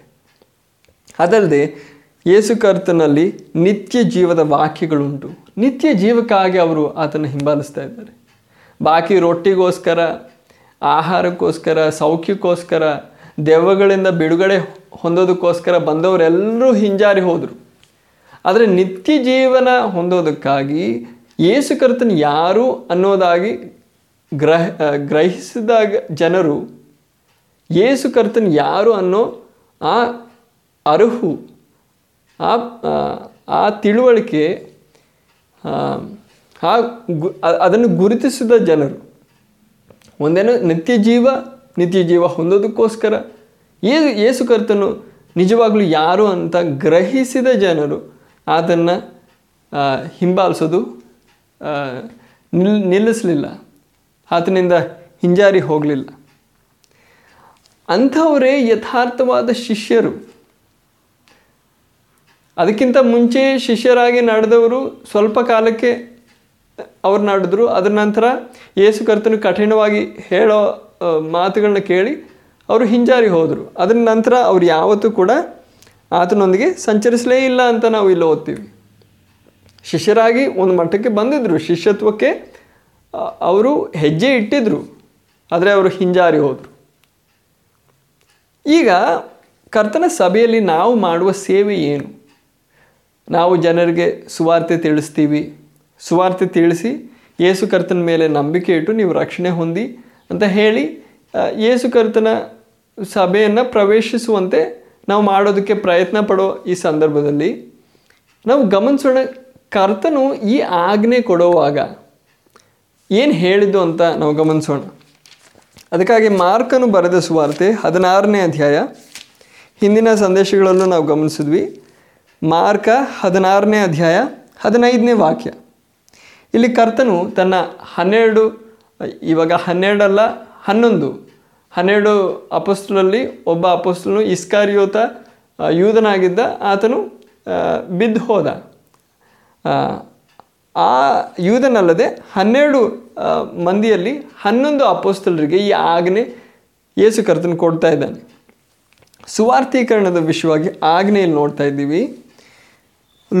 ಮಾರ್ಕ 16:15, ಆತನು ಅವರಿಗೆ, ನೀವು ಸಮಸ್ತ ಲೋಕಕ್ಕೆ ಹೋಗಿ ಎಲ್ಲ ಸೃಷ್ಟಿಗೆ ಸುವಾರ್ತೆಯನ್ನು ಸಾರಿರಿ.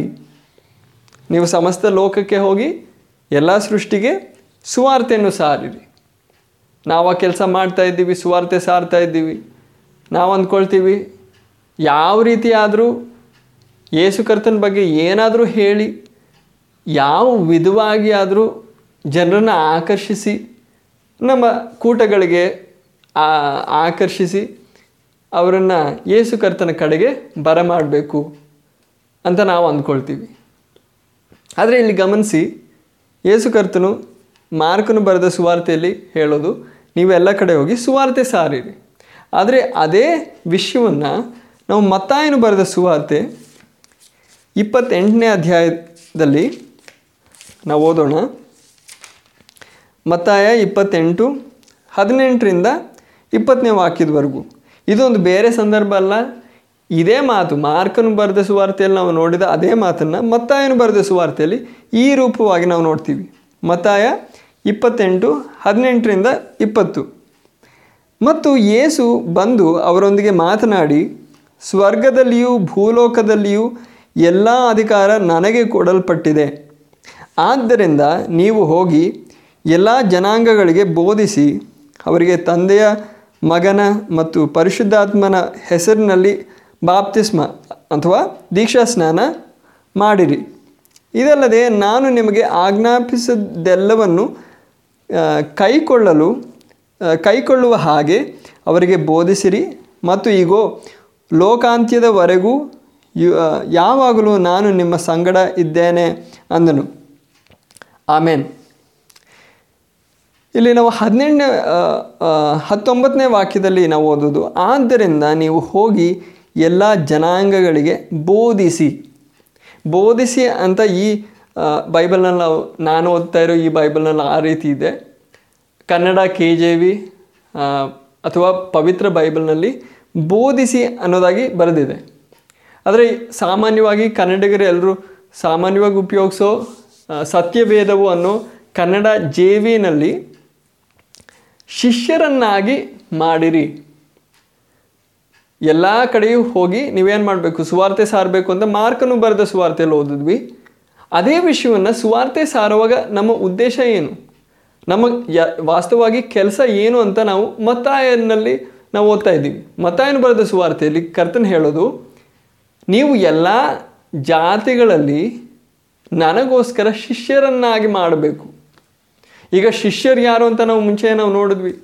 ಎಂಥ ಜನರು, ಶಾರೀರಿಕವಾದ ಯಾವ ಸಂಗತಿಗೋಸ್ಕರ ಅಲ್ಲ ಅವರು ಯೇಸು ಕರ್ತನ ಹಿಂಬಾಲಿಸೋದಕ್ಕೆ ಬಂದಿದ್ದು. ಆ ಶಿಷ್ಯರಿಗೆ ಈ ಮಾತನ್ನು ಹೇಳ್ತಾ ಇರೋದು. ಶಿಷ್ಯನೇ ಬೇರೊಬ್ಬ ಶಿಷ್ಯನನ್ನು ಮಾಡೋದಕ್ಕಾಗೋದು. ನೀವು ಶಿಷ್ಯರಾಗದೇ ಇದ್ದರೆ ಬೇರೆ ಯಾರನ್ನು ಶಿಷ್ಯರನ್ನಾಗಿ ಮಾಡೋಕ್ಕಾಗಲ್ಲ. ಮೊಟ್ಟ ಮೊದಲಾಗಿ ನಾವು ಶಿಷ್ಯರಾಗಬೇಕು, ಅದಾದಮೇಲೆ ಬೇರೆಯವರನ್ನು ಶಿಷ್ಯರನ್ನಾಗಿ ಮಾಡೋದಕ್ಕೆ ಸಾಧ್ಯ.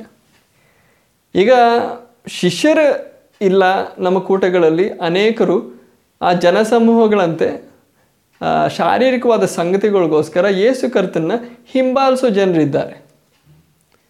ಅಂಥವರ ಸಮೂಹ ಅಲ್ಲ ಕರ್ತನ ಸಭೆ.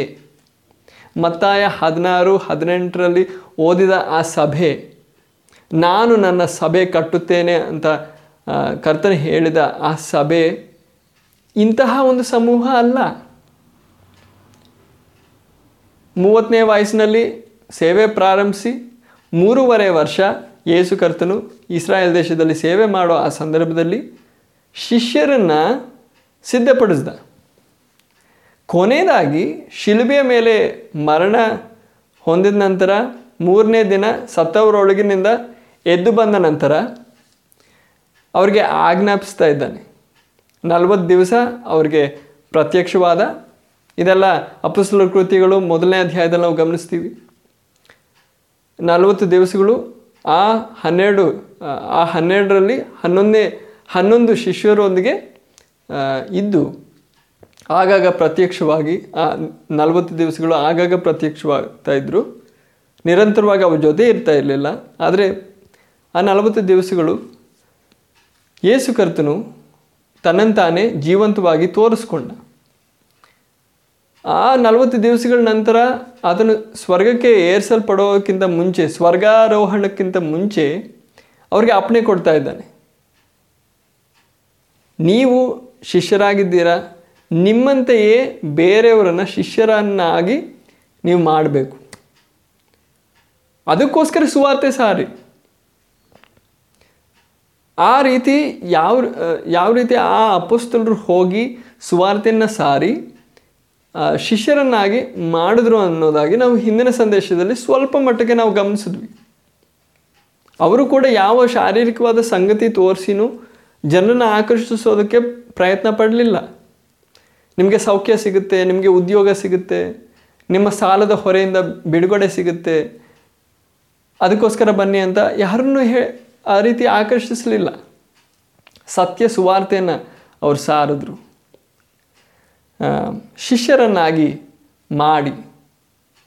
ಆಗ ಪ್ರಿಯರೇ, ನಮ್ಮ ಕೂಟದಲ್ಲಿ ಜನರು ಬರಬೇಕಾದವರು ಶಿಷ್ಯರಾಗೋದಕ್ಕೆ ಮನಸ್ಸಿರೋರು. ಆ ರೀತಿ ಬರೋದಕ್ಕಾಗಿ ನಾವು ಸುವಾರ್ತೆ ಸಾರಬೇಕು. ಆದರೆ ಆ ಸುವಾರ್ತೆ ಯಾರು ಸಾರಬೇಕು? ಶಿಷ್ಯರು ಸಾರಬೇಕು. ಶಿಷ್ಯರಾಗಿ ನಡೆಯೋರು, ಶಿಷ್ಯರಾಗಿ ಜೀವಿಸೋ ಯಥಾರ್ಥವಾದ ಯೇಸು ಕ್ರಿಸ್ತನ ಯಥಾರ್ಥವಾದ ಶಿಷ್ಯರು ಹೋಗಿ ಸುವಾರ್ತೆನ ಸಾರಿ ಜನರನ್ನು, ಎಲ್ಲ ಜನಾಂಗದ ಜನರನ್ನು, ಎಲ್ಲ ಜಾತಿಗಳ ಜನರನ್ನು ಶಿಷ್ಯರನ್ನಾಗಿ ಮಾಡಬೇಕು. ಯೇಸು ಕರ್ತನಲ್ಲಿ ಹೇಳೋದು ಯಾವ ರೀತಿ ಆ 11 ಶಿಷ್ಯರನ್ನು ಯೇಸು ಕರ್ತನು ಶಿಷ್ಯರನ್ನಾಗಿ ಮಾಡಿದ್ನೋ ಅದೇ ರೀತಿ ನೀವೂ ಬೇರೆ ಬೇರೆ ದೇಶಗಳಿಗೆ ಹೋಗಿ, ಬೇರೆ ಬೇರೆ ಜನಾಂಗಗಳಿಗೆ ಹೋಗಿ ಸುವಾರ್ತೆಯನ್ನು ಸಾರುತ್ತಾ ನಿಮ್ಮಂತೆ ಬೇರೆಯವರನ್ನು ಶಿಷ್ಯರನ್ನಾಗಿ ಮಾಡಿ. ಆ ರೀತಿ 11 ಶಿಷ್ಯರು ಮಾತ್ರ ಅಲ್ಲ, ಒಂದೊಂದು ದೇಶದಲ್ಲೂ 1ನೇ ಶತಮಾನದಲ್ಲಿ ಸುವಾರ್ತೆ ಹರಡಿ ಅನೇಕ ಶಿಷ್ಯರು ಉಂಟಾದರು. ಆ ಶಿಷ್ಯರ ಸಮೂಹ ದೇವರ ಸಭೆ. ಆದ್ದರಿಂದ ಪ್ರಿಯರೇ, ನಾವು ಈ ದಿವಸಗಳಲ್ಲಿ ನಡೆಸುವ ಸೇವೆಯಲ್ಲಿ ನಾವು ಶಾರೀರಿಕವಾದ ಸಂಗತಿಗಳನ್ನ ತೋರಿಸಿ ಜನರನ್ನು ಆಕರ್ಷಿಸೋದು ದೇವರ ಮಾದರಿಗೆ ಸಂಪೂರ್ಣವಾಗಿ ವಿರುದ್ಧವಾಗಿರೋ ವಿಷಯ. ದೇವರ ಮಾದರಿಗೆ ಸಂಪೂರ್ಣವಾಗಿ ವಿರುದ್ಧವಾಗಿದೆ. ಸ್ವಲ್ಪ ಹೆಚ್ಚು ಕಡಿಮೆ ಅಲ್ಲ, ಸಂಪೂರ್ಣವಾಗಿ ವಿರುದ್ಧವಾಗಿದೆ. ಸೈತಾನನಿಗೆ ಗೊತ್ತು ಯೇಸು ಕ್ರಿಸ್ತನ ಸಭೆ ಯೇಸು ಕರ್ತನ ಮಾದರಿ ಮೇರೆಗೆ, ದೇವರ ವಾಕ್ಯದ ಮಾದರಿ ಮೇರೆಗೆ ಕಟ್ಟಲ್ಪಟ್ಟರೆ ಆ ಸಭೆಯನ್ನು ಜಯಿಸೋದಕ್ಕಾಗಲ್ಲ. ಆದ್ದರಿಂದ ಹೇಗಾದರೂ ಸಭೆಯ ಸೇವೆಯಲ್ಲಿ ತಂತ್ರಕರವಾಗಿ ಕೆಲಸ ಮಾಡಿ ಸಭೆಯನ್ನು ಬಲಹೀನವಾಗುವಂತೆ ಮಾಡಬೇಕು. ಅದಕ್ಕಾಗಿ ಸೈತಾನನ್ನು ಉಪಯೋಗಿಸೋ ತಂತ್ರ ಜನರನ್ನು ಬೇರೆ ಬೇರೆ ತಾತ್ಪರ್ಯಗಳಿಂದ ಶಾರೀರಿಕವಾದ ಸಂಗತಿಗಳನ್ನ ಹೊಂದೋದಕ್ಕೋಸ್ಕರ ಕೂಟಗಳಲ್ಲಿ ಬರಲಿ. ಅಂಥವರು ರಕ್ಷಣೆ ಹೊಂದಿರಲ್ಲ. ರಕ್ಷಣೆ ಒಬ್ಬನು ಹೇಗೆ ಹೊಂದ್ತಾನೆ ಅನ್ನೋದಾಗಿ ನಾವು ಮುಂದಿನ ಸಂದೇಶಗಳಲ್ಲಿ ಗಮನಿಸುವಾಗ ನಮ್ಗೆ ಅರ್ಥ ಆಗುತ್ತೆ. ಆ ರೀತಿ ರಕ್ಷಣೆ ಹೊಂದದೇ ಇರೋ ಜನರು ದೊಡ್ಡ ದೊಡ್ಡ ಸಂಖ್ಯೆಯಲ್ಲಿ ಹೆಚ್ಚುವಾಗ ಸೇವೆ ಏನೋ ಹೊರತೋರುವಿಕೆಗೆ ಎಷ್ಟು ಜಾಸ್ತಿ ನಡೀತಾ ಇದೆ ಅಂತ ನಮಗೆ ಅನಿಸುತ್ತೆ, ತೋರ್ಬರುತ್ತೆ. ಆದರೆ ಶಿಷ್ಯರನ್ನಾಗಿ ಯಾರೂ ಮಾಡ್ತಾ ಇಲ್ಲ, ಯಾರೂ ರಕ್ಷಣೆ ಹೊಂದ್ತಾ ಇಲ್ಲ, ಶಿಷ್ಯರು ಸಿದ್ಧಪಡ್ತಾ ಇಲ್ಲ. ಆದ್ದರಿಂದ ಸಭೆ ಒಂದು ಬಲಹೀನವಾದ ಅವಸ್ಥೆಯಲ್ಲಿದೆ. ಆದ್ದರಿಂದ ಪ್ರಿಯರೇ, ಇವತ್ತು ನೀವು ಸಾಮಾನ್ಯವಾದ ಒಬ್ಬ ವಿಶ್ವಾಸಿಯಾಗಿದ್ದರು, ಒಬ್ಬ ಸೇವಕನಾಗಿದ್ದರು, ನಮ್ಮೆಲ್ಲರಿಗೂ ಸುವಾರ್ತೆ ಸಾರಬೇಕು ಅನ್ನೋ ಅಪ್ಪಣೆ ಇದೆ. ನೀವು ಸುವಾರ್ತೆ ಸಾರಬೇಕು, ಹೌದು. ಆದರೆ ಮಾದರಿಯಿಂದ ಎಡಕ್ಕೋ ಬಲಕ್ಕೋ ತಿರುಗೋದಕ್ಕೆ ನಿಮ್ಗೆ ಯಾರಿಗೂ ಅವಕಾಶ ಇಲ್ಲ. ಆ ರೀತಿ ನೀವು ಮಾಡಿದ್ರೆ ಕರ್ತನ ಹೆಸರಿಗೆ ನೀವು ಅಪಕೀರ್ತಿ ಬರೆಸ್ತಾ ಇದ್ದೀರಾ, ದೇವರ ವಿರುದ್ಧವಾಗಿ ನೀವು ಕೆಲಸ ಮಾಡ್ತಾ ಇದ್ದೀರಾ. ದೇವರು ಒಂದಾದರೂ ಒಂದಿನ ನಿಮ್ಮನ್ನು ಲೆಕ್ಕ ಕೇಳ್ತಾನೆ. ಆಗ ನೀವು ಲಜ್ಜೆಗೆ ಗುರಿಯಾಗಬೇಕಾಗುತ್ತೆ. ಮತ್ತಾಯನು ಬರೆದ ಸುವಾರ್ತೆ 7ನೇ ಅಧ್ಯಾಯದಲ್ಲಿ ಓದ್ತೀವಿ, ಅನೇಕರು ಬಂದು ಹೇಳ್ತಾರೆ, ನಾವು ಕರ್ತನೇ ನಿನ್ನ ಹೆಸರಿನಲ್ಲಿ ಇದು ಮಾಡಿದ್ವಿ, ಅದು ಮಾಡಿದ್ವಿ, ನಾವು ಪ್ರವಾದನೆ ಮಾಡಿದ್ವಿ, ಅದ್ಭುತ ಕಾರ್ಯಗಳನ್ನ ನಡೆಸಿದ್ವಿ. ಆದರೆ ಕರ್ತನ ಹೇಳೋದು, ನಾನು ಯಾವತ್ತೂ ನಿಮ್ಮನ್ನು ಅರಿಯಲಿಲ್ಲ, ದುಷ್ಟತನವನ್ನು ನಡೆಸುವ ಜನರೇ ನನ್ನಿಂದ ಹೊರಟು ಹೋಗಿ ಅಂತ ಕರ್ತನ ಹೇಳ್ತಾನೆ. ಆ ರೀತಿ ಅನೇಕ ಅದ್ಭುತ ಕಾರ್ಯಗಳು ನಡೆಸುವ ಸೇವಕರು ಆ ದಿವಸದಲ್ಲಿ ಕರ್ತನ ಮುಂದೆ ಬಂದು ನಿಂತ್ಕೊಳ್ಳುವಾಗ ಲಜ್ಜೆಗೆ ಗುರಿಯಾಗ್ತಾರೆ. ಆ ರೀತಿ ನಮ್ಗೆ ಯಾರಿಗೂ ಆಗದೇ ಇರಲಿ. ಆದ್ದರಿಂದ ಇವತ್ತು ನಾವು ಯಾರನ್ನು ಶಾರೀರಿಕವಾದ ವಿಷಯಗಳನ್ನ ತೋರಿಸಿ ಜನರನ್ನು ಆಕರ್ಷಿಸೋದು ಬೇಡ. ಯಾವ ರೀತಿಯಾಗಿಯೂ ಈ ಲೋಕದ ಸಂಗತಿಗಳನ್ನ ತೋರಿಸಿ ಜನರನ್ನು ಯೇಸು ಕರ್ತನ ಕಡೆಗೆ ಆಕರ್ಷಿಸೋದು ಬೇಡ. ಅದಕ್ಕೆ ಬದಲಾಗಿ ನಾವು ಸತ್ಯ ಸುವಾರ್ತೆಯನ್ನು ನಾವು ಸಾರಬೇಕಾಗಿದೆ. ಅದರ ವಿಷಯವಾಗಿ ನಾವು ಮುಂದಿನ ಸಂದೇಶಗಳಲ್ಲಿ ನಾವು ಗಮನಿಸೋಣ. ಹೇಗೆ ಒಬ್ಬ ವ್ಯಕ್ತಿ ಯಥಾರ್ಥವಾಗಿ ರಕ್ಷಣೆ ಹೊಂದೋದು, ಸುವಾರ್ಥೀಕರಣ ಅಂದರೆ ಯಥಾರ್ಥವಾಗಿ ಏನು ಅಂತ ಮುಂದಿನ ದಿವಸಗಳಲ್ಲಿ ನಾವು ನೋಡೋಣ. ಆದರೆ ಈ ಸಂದೇಶದಲ್ಲಿ ಮುಖ್ಯವಾಗಿ ನಾವು ಗಮನಿಸಿದ್ದು ಯೇಸು ಕರ್ತನು ಯಾವ ರೀತಿ ಶಾರೀರಿಕವಾದ ಸಂಗತಿಗಳನ್ನ ತೋರಿಸಿ ಜನರನ್ನು ಆಕರ್ಷಿಸಲಿಲ್ಲ.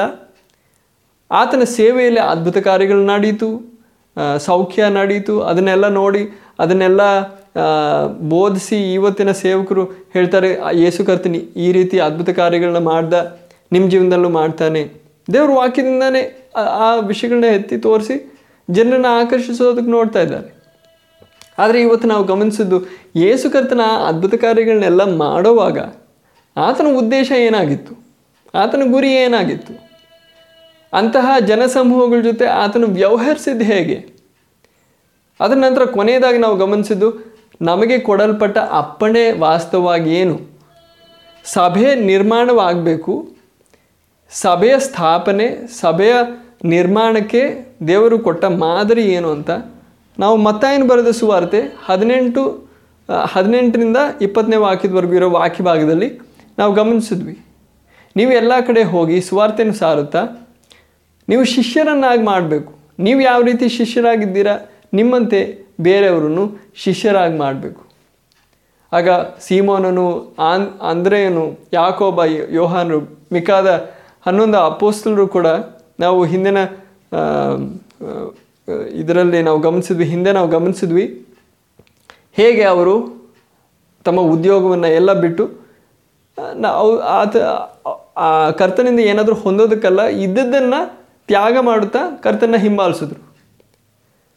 ಅದೇ ರೀತಿಯಾದ ಶಿಷ್ಯರನ್ನು ಇವರು ಸಿದ್ಧಪಡಿಸಬೇಕು ಅಂತ ಕರ್ತನ ಹೇಳೋದು. ಅದೇ ಅಪ್ಪಣೆ, ಅದೇ ಕೆಲಸ ನಮಗೂ ಕರ್ತನ ಕೊಟ್ಟಿರೋದು. ಯಾವ ರೀತಿ ಸೀಮೋನನ್ನು,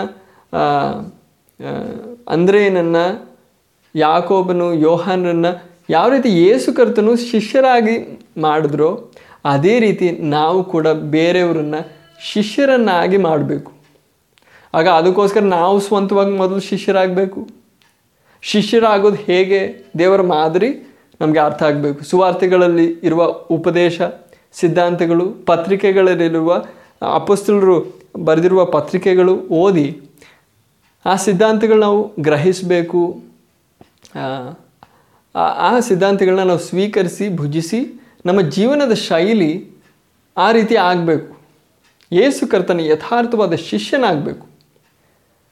ಆ ರೀತಿಯಾಗಿ ನಾವು ತೀರಿದರೆ ಮಾತ್ರ ನಾವು ಸುವಾರ್ತೆ ಹೇಳಿ ಬೇರೆಯವರನ್ನು ಶಿಷ್ಯರನ್ನಾಗಿ ಮಾಡೋದಕ್ಕೆ ಸಾಧ್ಯ. ಇದೆಲ್ಲ ನಾವು ಗಮನಿಸುವಾಗ ನಮಗೆ ಎಷ್ಟು ಸ್ಪಷ್ಟವಾಗಿ ಅರ್ಥ ಆಗುತ್ತೆ. ಯೇಸು ಕರ್ತನ ಬಗ್ಗೆ ಏನೋ ನಾವು ಸ್ವಲ್ಪ ಕೇಳಿದ್ವಿ, ಯಾರೋ ನಮಗೋಸ್ಕರ ಪ್ರಾರ್ಥನೆ ಮಾಡಿದ್ರು, ನಾವು ಸೌಖ್ಯ ಹೊಂದಿದ್ವಿ, ನಮ್ಮ ಜೀವನದಲ್ಲಿ ಏನೋ ಒಂದು ಒಳ್ಳೆಯ ಕಾರ್ಯ ನಡೀತು, ದೇವಗಳಿಂದ ಬಿಡುಗಡೆ ನಡೆದಿರ್ಬೋದು, ಒಂದು ಉದ್ಯೋಗ ಸಿಕ್ಕಿರ್ಬೋದು. ಅದನ್ನು ನೋಡಿ ಸ್ವಲ್ಪ ಬೈಬಲ್ ಓದಿದ್ವಿ, ಚರ್ಚಿಗೆ ಹೋಗೋದು ಪ್ರಾರಂಭಿಸಿದ್ವಿ. ಇವಾಗ ನಮಗನ್ಸೋದು ನಾವು ಎಲ್ಲರಿಗೂ ಹೋಗಿ ಏನು ಹೇಳ್ತೀವಿ, ಸುವಾರ್ತೆ ಹೇಳ್ತೀವಿ. ಈ ರೀತಿ ಬೇರೆಯವ್ರನ್ನು ನನ್ನ ಜೀವನದಲ್ಲಿ ಈ ರೀತಿ ದೇವ್ರು ಕಾರ್ಯ ಮಾಡಿದ್ದಾರೆ, ನಿಮ್ಮ ಜೀವನದಲ್ಲೂ ಕಾರ್ಯ ಮಾಡ್ತಾರೆ, ಬನ್ನಿ ಅಂತ ಹೇಳಿ ಸುವಾರ್ತೆ ಹೇಳಿಕೊಂಡು ಅನೇಕರನ್ನು ನಾವು ಕರ್ತನ ಕಡೆಗೆ ಆಕರ್ಷಿಸ್ತೀವಿ ಅನ್ನೋ ಭಾವನೆ ಅನೇಕರಲ್ಲಿದೆ. ಆದರೆ ದೇವರು ಕೊಟ್ಟ ಅಪ್ಪಣೆ ಏನು, ಶಿಷ್ಯರನ್ನಾಗಿ ಮಾಡುವ ಆ ಕೆಲಸ ಏನು ಅಂತ ಗಮನಿಸಿದ್ರೆ ನಮ್ಗೆ ಅರ್ಥ ಆಗುತ್ತೆ. ನಾವು ಈ ಸುವಾರ್ಥೀಕರಣ ಅನ್ನೋ ಈ ಕೆಲಸಕ್ಕೆ ಎಷ್ಟೋ ಇನ್ನೂ ಸಿದ್ಧತೆ ಬಾಕಿ ಇದೆ, ನಾವು ಎಷ್ಟೋ ದೂರವಾಗಿದ್ದೀವಿ, ನಾವು ಇನ್ನೂ ಎಷ್ಟೋ ಬೆಳೀಬೇಕಾಗಿದೆ, ಇನ್ನೂ ಎಷ್ಟೋ ಕಲಿಬೇಕಾಗಿದೆ, ನಮ್ಮ ಜೀವನದಲ್ಲಿ ಎಷ್ಟೋ ಬದಲಾವಣೆ ನಡೀಬೇಕಾಗಿದೆ. ಅದರ ನಂತರ ಮಾತ್ರ ದೇವರ ಮಾದರಿಯ ಮೇರೆಗೆ, ಪವಿತ್ರಾತ್ಮನ ಆಲೋಚನೆಯ ಮೇರೆಗೆ ನಾವು ಸೇವೆ ನಡೆಸಿ ಯಥಾರ್ಥವಾದ ಸೇವೆ ನಡೆಸೋಕ್ಕಾಗೋದು. ಇಲ್ಲದೇ ಇದ್ದರೆ ನಮ್ಮ ಆಲೋಚನೆ ಮೇರೆಗೆ ನಮಗೆ ಕನ್ನಡ ಗೊತ್ತು, ನಮಗೆ ಇಂಗ್ಲೀಷ್ ಗೊತ್ತು, ನಮಗೆ ಕೆಲವು ವಿಷಯಗಳು ಬೈಬಲಿಂದ ಗೊತ್ತು, ಅದನ್ನು ನಾವು ಸಾರುತ್ತಾ ನಾವು ದೇವ್ರ ಸೇವೆ ಮಾಡ್ಬೋದು. ಅದು ಯಥಾರ್ಥವಾದ ಸೇವೆ ಅಲ್ಲ. ಆ ರೀತಿ ಸೇವೆ ನಡೆಸುವಾಗ ಯೇಸು ಕರ್ತನು ಸಭೆಯನ್ನು ಕಟ್ತಾ ಇದ್ದಾನೆ ಅಂತ ಹೇಳೋಕ್ಕಾಗಲ್ಲ, ಪವಿತ್ರಾತ್ಮನ ಸಭೆಯನ್ನು ಕಟ್ತಾ ಇದ್ದಾನೆ ಅಂತ ಹೇಳೋಕ್ಕಾಗಲ್ಲ. ಮೋಶೆ ಯಾವ ರೀತಿ ಆ ದೇವದರ್ಶನದ ಗುಡಾರ ಯೆಹೋವನು ಆತನಿಗೆ ಕೊಟ್ಟ ಮಾದರಿ ಮೇರೆಗೆ ನಿರ್ಮಾಣ ಮಾಡಿದ ಸಂಪೂರ್ಣವಾಗಿ, ಆ ರೀತಿ ನಾವು ಎಲ್ಲವನ್ನು ದೇವರ ವಾಕ್ಯದಲ್ಲಿ ನಮಗೆ ಕೊಡಲ್ಪಟ್ಟ ಮಾದರಿಯ ಮೇರೆಗೆ ಮಾಡ್ತಾ ಇದ್ದೀವಿ ಅಂತ ಹೇಳೋಕ್ಕಾಗಲ್ಲ. ಅದರಿಂದ ಉಂಟಾಗುವ ದುಸ್ಥಿತಿ, ದೇವರ ಸಭೆಯಲ್ಲಿ ದೇವರ ಶಕ್ತಿ ಇಲ್ಲ, ದೇವರ ಮಹಿಮೆಯುಳ್ಳ ಸಾನ್ನಿಧ್ಯವಿಲ್ಲ. ಈ ದಿವಸಗಳಲ್ಲಿ ದೇವರ ಮಹಿಮೆ, ದೇವರ ಶಕ್ತಿ ನಮ್ಮ ಸಭೆಗಳಲ್ಲಿ, ನಮ್ಮ ಮಧ್ಯದಲ್ಲಿ, ನಮ್ಮ ಜೀವನದಲ್ಲಿ ಪ್ರಕಟವಾಗಲಿ. ಒಂದು ದೊಡ್ಡ ಬಲಿಷ್ಠವಾದ ಸೈನ್ಯವಾಗಿ ದೇವರ ಸಭೆ ಎದ್ದೇಳಲಿ. ಅದಕ್ಕಾಗಿ ನಾವೆಲ್ಲರೂ ದೇವರ ವಾಕ್ಯದ ಮಾದರಿಗೆ ಮರಳಿ ಬರೋಣ. ಒಂದು ಮಾತು ನಾವು ಪ್ರಾರ್ಥಿಸೋಣ. ಅಪ್ಪ, ನಮ್ಮ ಸ್ವರ್ಗೀಯ ತಂದೆಯೇ, ನಿನ್ನ ವಾಕ್ಯಕ್ಕಾಗಿ ನಾವು ಸ್ತೋತ್ರ ಮಾಡುತ್ತೇವೆ. ಈ ಸಂದೇಶವನ್ನು ಕೇಳಿದ ಎಲ್ಲ ನಿನ್ನ ಜನರಿಗಾಗಿ ಸ್ತೋತ್ರ. ಒಬ್ಬೊಬ್ಬರೊಂದಿಗೆ ನೀನು ಮಾತನಾಡು ತಂದೆಯೇ. ನಿನ್ನ ಸೇವೆ, ನಿನ್ನ ಮಹಿಮೆಗಾಗಿ ಕರ್ತನೇ, ನಿನ್ನ ಚಿತ್ತದ ಮೇರೆಗೆ ನಾವು ಮಾಡಲು ನೀನು ನಮಗೆ ಸಹಾಯ ಮಾಡು ತಂದೆಯೇ. ಎಡಕ್ಕೋ ಬಲಕ್ಕೋ ತಿರುಗದೆ ಕರ್ತನೇ, ನೀ ತೋರಿಸಿರುವ ಆ ಮಾದರಿಯ ಮೇರೆಗೆ ನಿನ್ನ ಸೇವೆ ನಡೆಸಲು ನೀನು ನಮಗೆ ಸಹಾಯ ಮಾಡು. ಕೇಳಿದ ವಾಕ್ಯ ನಿಷ್ಫಲವಾಗದೆ ಒಬ್ಬೊಬ್ಬರ ಜೀವನದಲ್ಲೂ ಕಾರ್ಯ ಮಾಡಲಿ. ಶಾರೀರಿಕವಾದ ಸಂಗತಿಗಳನ್ನು ತೋರಿಸಿ ಯಾರನ್ನು ಆಕರ್ಷಿಸದೆ ನಾವು ಸತ್ಯ ಸುವಾರ್ತೆಯನ್ನು ಸಾರಲು ನೀನು ನಮಗೆ ಸಹಾಯ ಮಾಡು. ಆ ಕೆಲಸಕ್ಕಾಗಿ ಒಬ್ಬೊಬ್ಬರು ಸಿದ್ಧಪಡಲು ಸಹಾಯ ಮಾಡಪ್ಪ. ನಾವು ಸ್ವಂತವಾಗಿ ಶಿಷ್ಯರ ಆಗಲು ನಮಗೆ ಸಹಾಯ ಮಾಡು. ಬೇರೆಯವರನ್ನು ಶಿಷ್ಯರನ್ನಾಗಿ ಮಾಡುವುದಕ್ಕಿಂತ ಮುಂಚೆ ನಾವು ಸ್ವಂತವಾಗಿ ನಮ್ಮ ಸ್ವಂತ ಜೀವನದಲ್ಲಿ ನಾವು ನಿನ್ನ ಯಥಾರ್ಥವಾದ ಶಿಷ್ಯರಾಗಲು ನೀನು ನಮಗೆ ಸಹಾಯ ಮಾಡು ಬರುವ ದಿವಸಗಳಲ್ಲಿ. ಅದಕ್ಕಾಗಿ ನಿನ್ನ ವಾಕ್ಯದ ಮೂಲಕ ನಮ್ಮ ಜೊತೆ ಮಾತನಾಡು ಕರ್ತನಾದ ಯೇಸುವಿನ ಹೆಸರಿನಲ್ಲಿ ನಾವು ಪ್ರಾರ್ಥಿಸುತ್ತೇವೆ. ಆಮೇನ್. ಕರ್ತನ ನಿಮ್ಮೆಲ್ಲರನ್ನು ಆಶೀರ್ವದಿಸಲಿ.